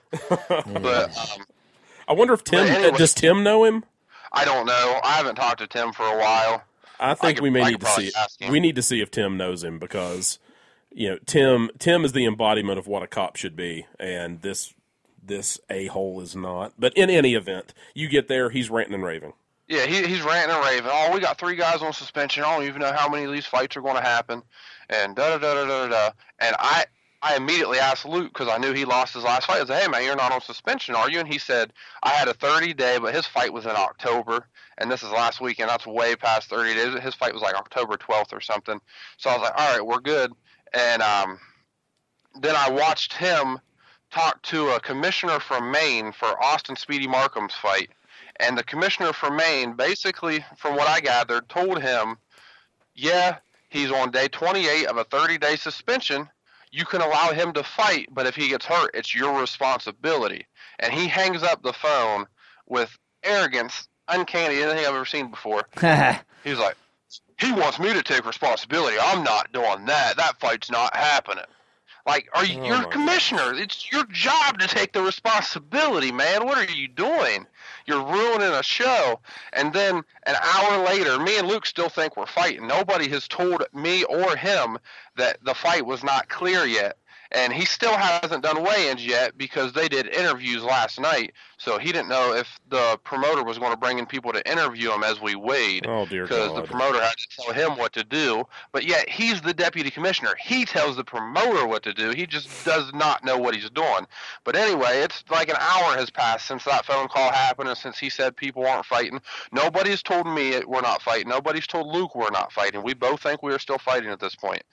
And basically, we, me and Eric go to the ATM to get money and come back to pay for Eric's license. And um, it's getting like I think it's like 20 minutes until first bell's supposed to ring. He still hasn't weighed in all the pros, and we haven't seen the doctors yet. And um, So we're t- we're twenty minutes away from the start of the card. What a piece this of is shit. this is by the way, this is an event in Williamson where the entire purpose of the event is built around Austin Markham fighting Williamson. because Logan Logan is not too far away from there. Austin is from between Logan and Williamson. So the whole purpose of this show is this fight happening. That is the entire purpose of the event is he is going to be the headliner and this fight gets scratched for literally no reason. Okay, anyone who's worked in boxing, who has been around commissions, who has been around events, knows full well there is no reason for th- for this event not to happen. There's certainly no reason for his fight not to happen after the other commission has been talked to. That's where we are, and Yeah. you have not been told a thing about your fight, and we're 20 minutes from what was advertised to be the first bell.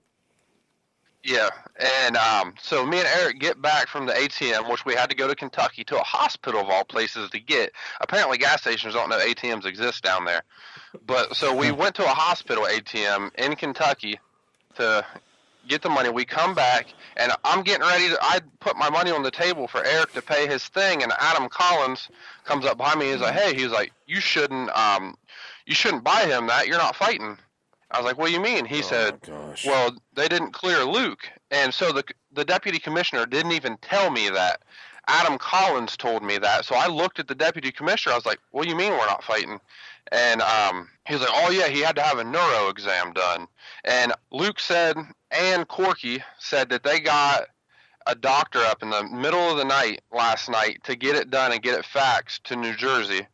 And basically, all a neuro is you put your feet together, you touch your nose with your hands, you look up, you close your eyes, you make sure like you're not stupid, and that's a neuro exam. and um, he passed it, and they got it to New Jersey, but of course, New Jersey doesn't have anybody in on Saturdays, so Right. they couldn't fax it back to West Virginia. So they weren't going to let the fight happen because they couldn't fax it back. Even though Corky got the doctor on the phone and the doctor was going to tell J.P. Stevens, the deputy commissioner, that he passed his neuro exam, he was good to go, and New Jersey was going to fax it Monday morning. And he wasn't having that. But here's the best part. This I'm not even worried about the fight. I asked him for my twenty dollars back to get my license or get my license money for paying for Eric back. Right. He's like, "Well, well, you should go ahead and get it." Puts his hand on my twenty dollar bill like he's not giving me my twenty bucks back. I said, "No, if I'm not fighting, I'm not buying him a license." He's like, "Well, he he needs to be licensed in the state of West Virginia." I was like, "I'm not fighting. Give me my money back, or I will take my money back from you right now." I was angry. I'm not an angry person, but I was pretty angry at this point because they were just going to let me buy a license and still hadn't told me I wasn't fighting or anything. Oh my god. And and he was just going to take my twenty bucks. I mean, twenty bucks is twenty bucks, especially when I, I missed bake day for this fight. I don't know if you you guys don't know any. Well, you guys know me. Bake day is an important ass day to me. I love bake day because I'm the tester. I'm the sampler. That's r- I don't have to do any of the work, but I reap the rewards. these these are baked goods that need to be sampled, and that is an important process for people like us who have a big appetite. And we look forward Yeah, to I- culinary events. We we share a love for the culinary world, Teddy Bear, and this is I do too. this is an important thing for us. So yeah, he robbed you of that, and then wants to rob you of twenty bucks. And Yeah, and he was about to get punched because I told him like everybody laughed at me. I was like, dude, I missed bake day for this. I better be fighting. And they laughed. I was serious, but everybody laughed, so I I had to grin. well, we're not like, rolling yeah, in money. We're not rolling in money here. So twenty bucks is twenty bucks, no matter what. Yeah, especially especially when you drive 250 miles to get to the event the day of, and then you're told you're not fighting, and to see you. But luckily, Corky's a good dude. Yes, he is. Corky Salyer is a wonderful guy. Yeah, he's he's a great guy. He he said, "Well, we're not gonna." He was who was buying the fight. The promoter wasn't paying for like Corky was. It was a, a paid bout for anybody who doesn't know Right. boxing lingo. That just means a third party buys a fight on the card. But um, he told me he's like, man, he's like, I'll reimburse you, and I'm pretty sure he was willing to give me more than what he did. But I told him I understood it was it was just a bad situation. I was like, man, I get paid to fight. I'm not fighting. That's okay. Just cover my gas money and I'm good. So he gave me a hundred dollar bill. So I was I was all right. Me and Eric still ate after the event, but it was just it was a display of I don't know what you want to call it douchebaggery, I guess. Yeah. The Like worst commission in sports. before. The worst commission in the United States. Well, here's the thing that troubles me about it is the West Virginia Commission got a bad rap over the last probably five or six, seven years, whatever. It's went worse. okay, and and there was a time there was a time in this state. Justin, you may remember this. Steve, I don't know if you do or not. There was a time when Tommy Morrison, after being diagnosed with HIV, fought here. He fought in this state. Yeah. Yep. And the commission at the time, I can't remember who was commissioner then. It wasn't Steve Allred, but it was somebody else. Allowed that fight to happen because they were provided a copy of blood work that showed that Morrison was clean. They were they didn't get the original results. They got a photocopy of results that said he was clean and they let him fight. And that news went all over the place. When I first started Yeah, in this, Steve Allred was the commissioner. And yeah, I'm not going to say I agreed with everything Steve Allred did as a commissioner. There were times I thought he was a little bit too Lenient. no, I thought he was a little bit too strict on some on some things that he that he said was about fighter safety. But I thought, you know, you're this is a little bit overkill. These guys are getting in there to fight, and I, I don't think there's this much of a big deal. And there were some consistency issues with that. But overall, Steve Allred cared about the sport, and most of all, he cared about the fighters, and he was going to take care of them for that. And he he did, I think, a great job as a commissioner. There was a time that I was a little frustrated with some things, and I thought, man, I wish somebody else was commissioner. And then I got to know Steve better. And the more I got to know him, I, I started to see what he was doing and how he was doing it. And I got to see who he was as a person. And I thought, man, Steve Allred, th- this is a guy I like being a commissioner. He leaves his post. Chase Hill takes over. Chase is there for a matter of months. Then Jim Frio becomes commissioner, and Frio loses his commissioner spot because of a bunch of political nonsense in the northern part of the state with someone who was elected to an office. And that was infuriating because the shift that has gone on since Jim Frio left office, and I'm not going to start throwing throwing a bunch of names of people under the bus here, but I'm just going to say that as a whole, the commission has taken a downturn, and everything's being conducted under this guise of well, we're going to fix these rules and these rules and these rules.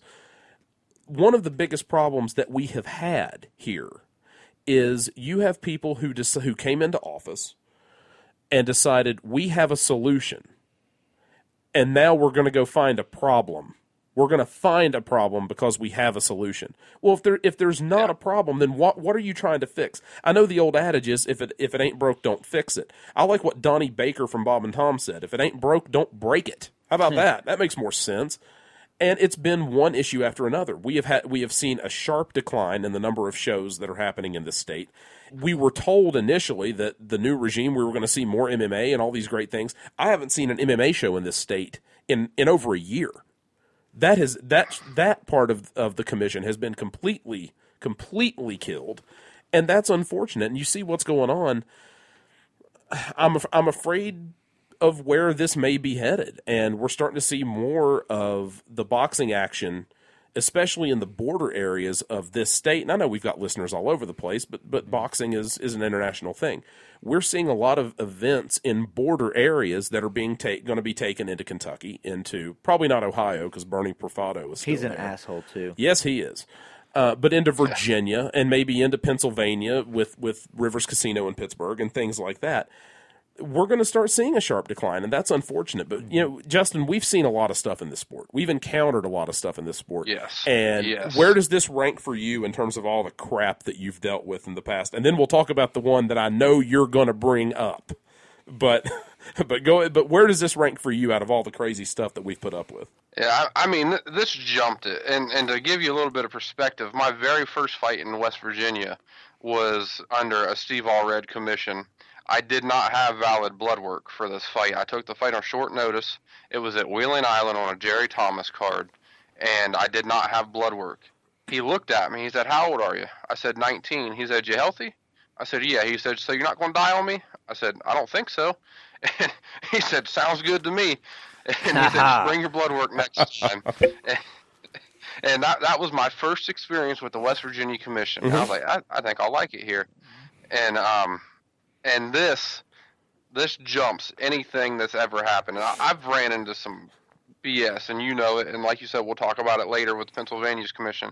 But this jumped the list to number one because it's just how everything was handled. It's not necessarily what happened was so um, uncommon in boxing because it happens. It's just how this man handled everything, and just the way he carried himself in doing so, it was just absurd.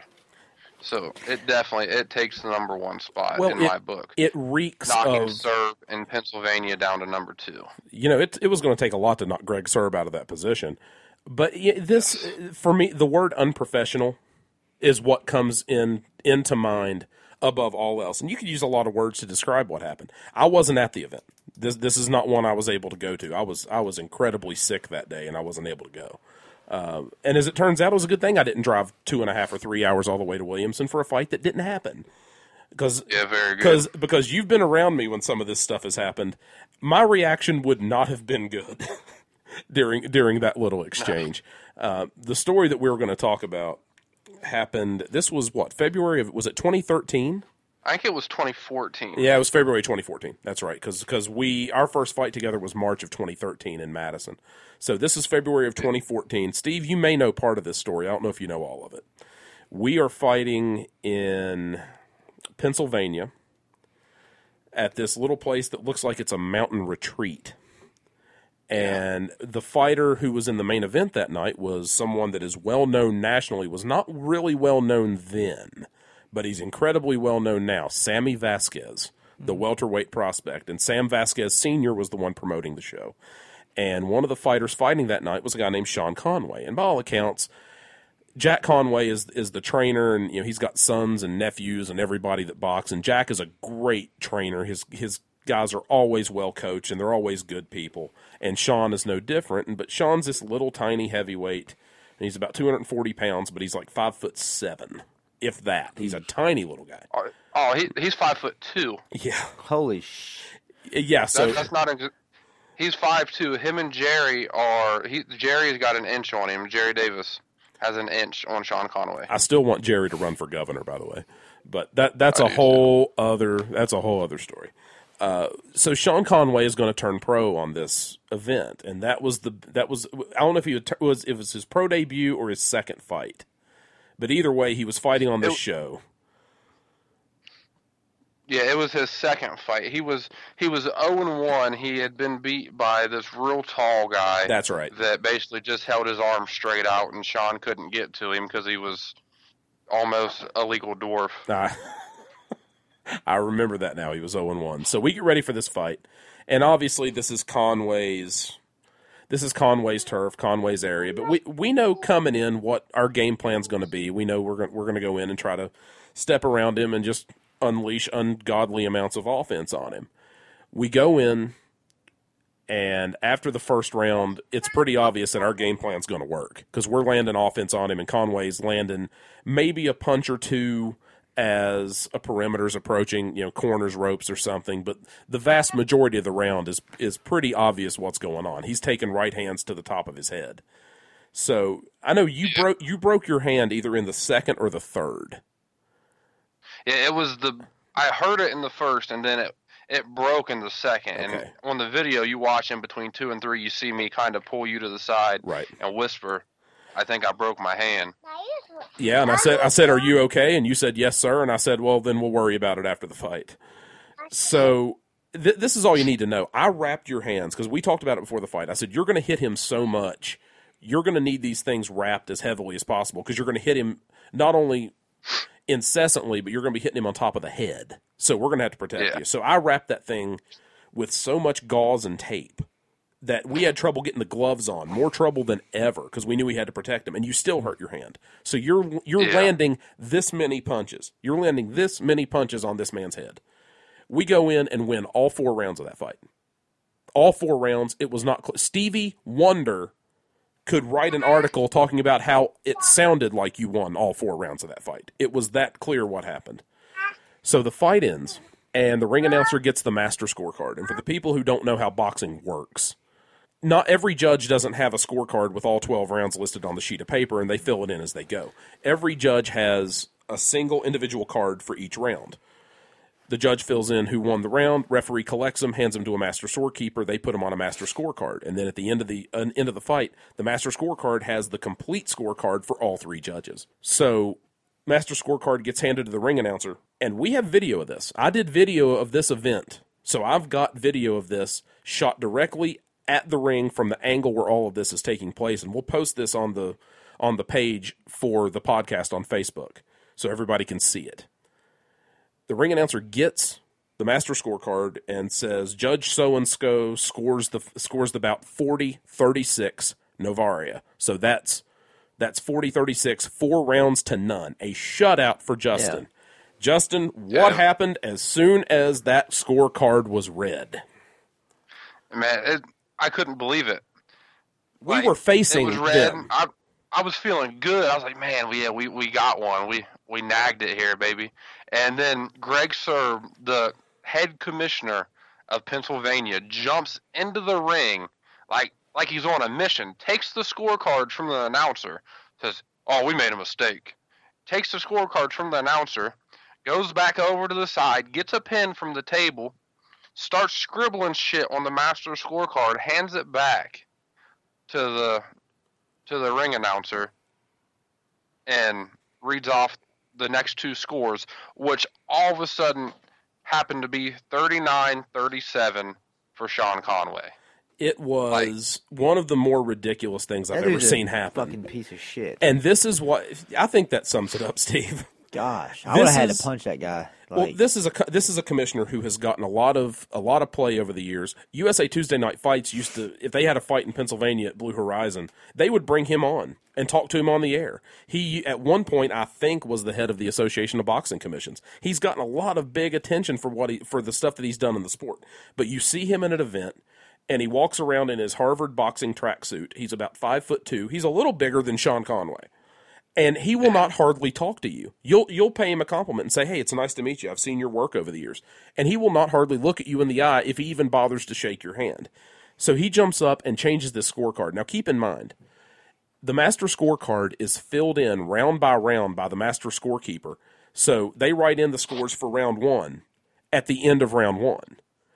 From the time those were filled in and totaled and handed to the ring announcer, they would not have had time to go back through those individual 12 index cards and check those scores to find out they were wrong.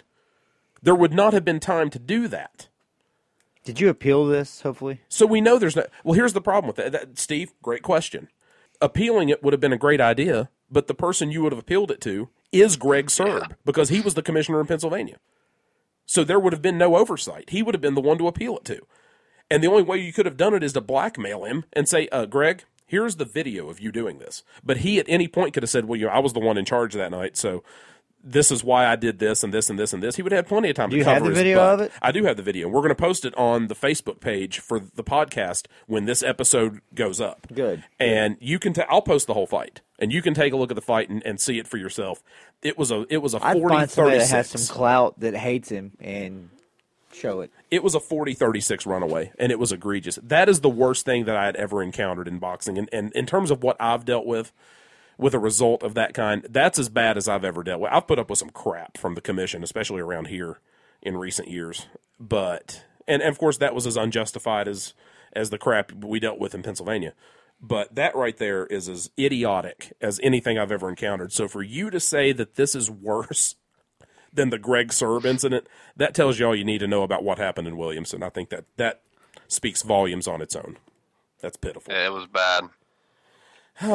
One more thing. Tomorrow night, we've got a fight on HBO. It's Billy Joe Saunders crossing the pond to defend his WBO middleweight championship. Steve hates Billy Joe Saunders. He, call, he, he calls him BJ because he thinks he sucks. Yeah, he does suck. So it's Billy Joe Saunders against David Lemieux. Saunders coming to Montreal to fight Lemieux on his home turf. Personally, don't think it's much of a fight. I think Lemieux knocks Saunders out. Justin, what do you think? Um, I think Saunders whitewashes him. Really? I think he shuts him out. Yeah, I think he shuts him out. Um, Interesting. I think everybody's overlooking Billy Joe. Billy Joe, he's tough. I mean, yeah. Do you do I not like him personally? I don't know him personally, but his character, no, I don't like his character at all. Especially when um, he said that he could beat Triple G when it, getting ready getting ready for the Eubank fight. I think it was the Eubank fight. It was a press conference, and he's like, "Well, I should get the Triple G fight." And Chris Eubank Jr. said, "How about you sit down before he beats us both in the same night?" and, and I, I became a Chris Eubank Jr. fan real quick. But yeah, he's he's an ass, but. The kid is talented. I think he's gonna. I think he's gonna whitewash Lemieux. Really? Lemieux is tough, but I don't think Lemieux has the boxing skills for it. He has the pop to knock anybody out, Right. but he's still very, very limited when it comes to his skill set. I think he grew up from the uh, Triple G fight. I think he's actually improved quite a bit on his boxing skill. Although Billy Joe Saunders does have, he's really technical, he's really slick. Um, but I think it only takes one mistake to get that left hook on you. I thought Lemieux showed Yeah. some nuance in uh, even though everybody focuses on how explosive that knockout of Curtis Stevens was.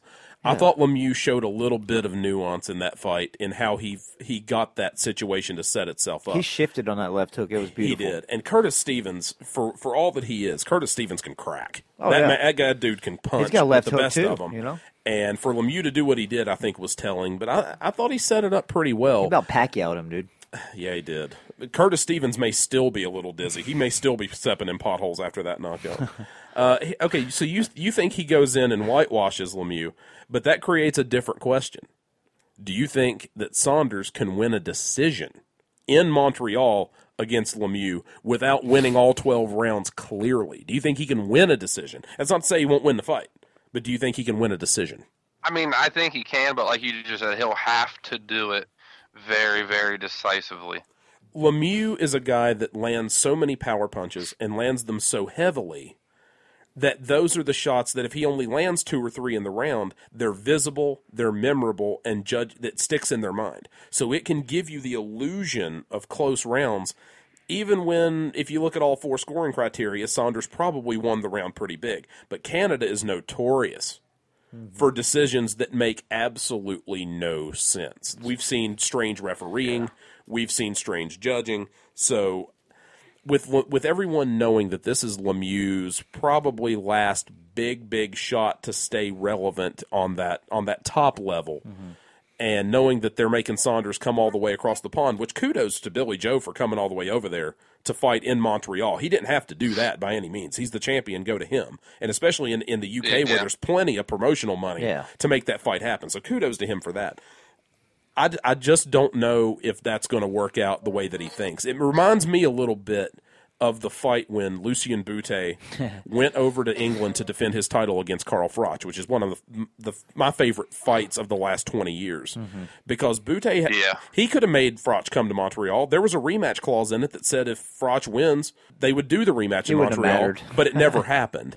And but Bute at that point was a good fighter. Yeah. He was still doing a lot of good things, and he went over there and took that fight. And Carl Froch beat the brakes off of Lucian Bute. I don't think this is the same kind of fight because no Bute and though. but well, Bute and and Saunders are not the same kind of fighter, but Lemieux still has that. He has that one shot power where he can take a fight where he's down four rounds to none, and he can land that shot in the fifth round and not just do something big. He can turn the tide of the fight. So I'm I'm very Yeah. I'm looking forward to the fight. I think it's a little more intriguing than people are giving it credit for. It got so overshadowed by the Cotto fight and by the Lomachenko Rigondeaux disappointment that yeah, this this one may be getting Embarrassment. Th- that that's another word. It's not getting the play that it should, and it's the last fight of the year, so I think we should all kind of get behind it and see what happens because it's a good it's a watch good bow on the on the end of the year. You're just watching it, hoping Saunders Yeah. gets obliterated, Steve. Yeah. Well, he can't say anything about Triple G. I mean, nobody's done. He Canelo didn't even look like Canelo against him, so you know, uh, that's apples and oranges to me. I I hope Lemieux breaks his face, but that's just how I feel. Justin, one last thing, gut reaction pick. If the fight does happen on May fifth, Canelo Golovkin, we'll we'll obviously be talking about it in the lead up if it gets signed officially. But gut reaction right now, who would be your pick in that rematch? Golovkin. Thank you. Absolutely. I like him even more now. Well, you listened to the watch party I mean- episode, so you know what we thought of that decision when it happened the first time. But this is an East Coast thing, and even though it's on Cinco de Mayo in New York, if it does get finalized for Madison Square Garden, New York is not going to give you the same decision that Vegas would, But especially with the attention on it. Why even do? He's Cinco. We're gonna fight Cinco de Mayo. Fuck Cinco de Mayo. You know what I mean? Because they're looking for somebody to fill the void that Cotto used to have, and that other guys that used to have on. Because Cotto's thing was always he was going Khan. to We'll fight. get Khan to do it. he was going to fight on uh, the Puerto Rican Day Parade. That's when Cotto always fought. Well, now it, now it's Canelo on Cinco de Mayo and, and try to jump all that. Why do you need it? Well, Floyd started the Cinco de Mayo thing. Yeah, he did. Floyd started the May and September dates, and then Canelo just kind of took it over when I thought that was Pancho when they tried to pass him the torch. Well, wasn't it Roger who who said he was the Mexican killer in or the Mexican assassin in the '80s, and then Rocky Lockridge ruined his life with one right hand on NBC and took his title away? One of the great and moments then in became then became homeless and ruined some dude's life outside a liquor store. That is that not one of the greatest YouTube videos of all time? Is Rocky Lockridge just destroying that dude as a homeless guy? Yeah, and- oh my god! And nobody knows who he is. They're like, "Oh, look at this old dude. He must have boxed." Uh, yeah, he he definitely did box. Did you know that Frankie Randall is back in Tennessee and homeless and living under a bridge? Is he really? Yeah, he is. It, it, it's another one of those Nice. things between the CTE. CTE, and the CTE and some drug use and everything else. He's uh he's had some trouble. but- CT and cocaine. Not a good we'll, mixture. we'll talk about homeless fighters and CTE and all that stuff next time. Teddy Bear, we enjoyed it. Thanks for joining us, my friend. I appreciate you having me. It was a lot of fun. All right, man. We'll be back to wrap up episode 9 of Apex Live with our final segment and final thoughts right after this. See you, bud.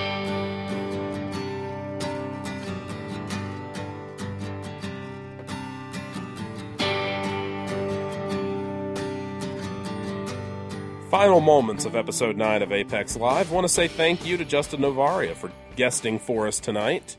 I love the invention of Skype, Steve. It really helps us out a lot. We can bring in a lot of people. Oh yeah, it's good. Good and uh, Teddy Bear gets to jump in, talk a little bit of boxing.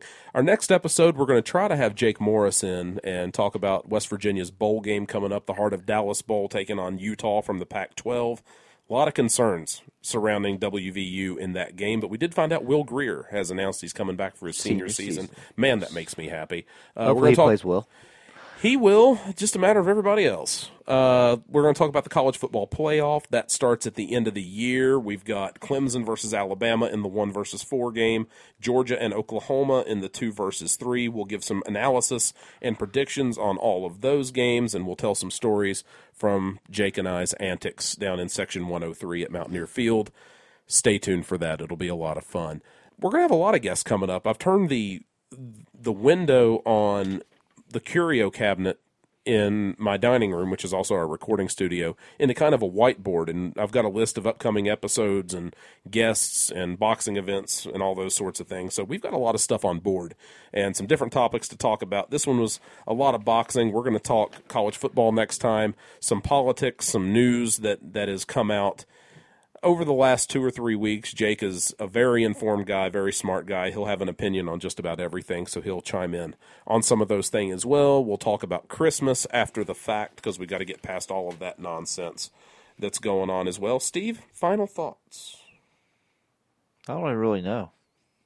Steve, you've always got final thoughts. I always have final thoughts. You've always got thoughts. So, what are your thoughts? I just got so much things, you know, so many things that are going on right now with what I, you know, just staying on task or getting back on task, Mhm. getting a better training regimen, and um, and that's not New Year's resolution stuff. That's just overall life goals. So Sure. just basically staying on track and finding that middle ground, which we all need that sweet spot. That's what we all need to find, and if you know, I think we need to encourage each other to do that. Well, I, that's one thing that I think we can look at since we're halfway through the last month of the year, at least on our Gregorian calendar. Yeah. is we're staring 2018 in the face, and I know that I know that time flies faster the older you get, and you know, there was a time when you're in first, second, third, fourth, fifth grade, and it seemed like Forever. the year just dragged on, and I want that now. Yes, and summer got here, and it seemed like summer was gone in a blink. And now it seems like every bit of time that we have is going by that quickly. it just seems like it races faster and faster. And I don't know if it, if it's just perception due to age, but I, I do sometimes think that time is going faster than it ever was before. And you see that on the timeline of geopolitical events. You see that with things that relate to Bible prophecy. That's why I write books about the subject.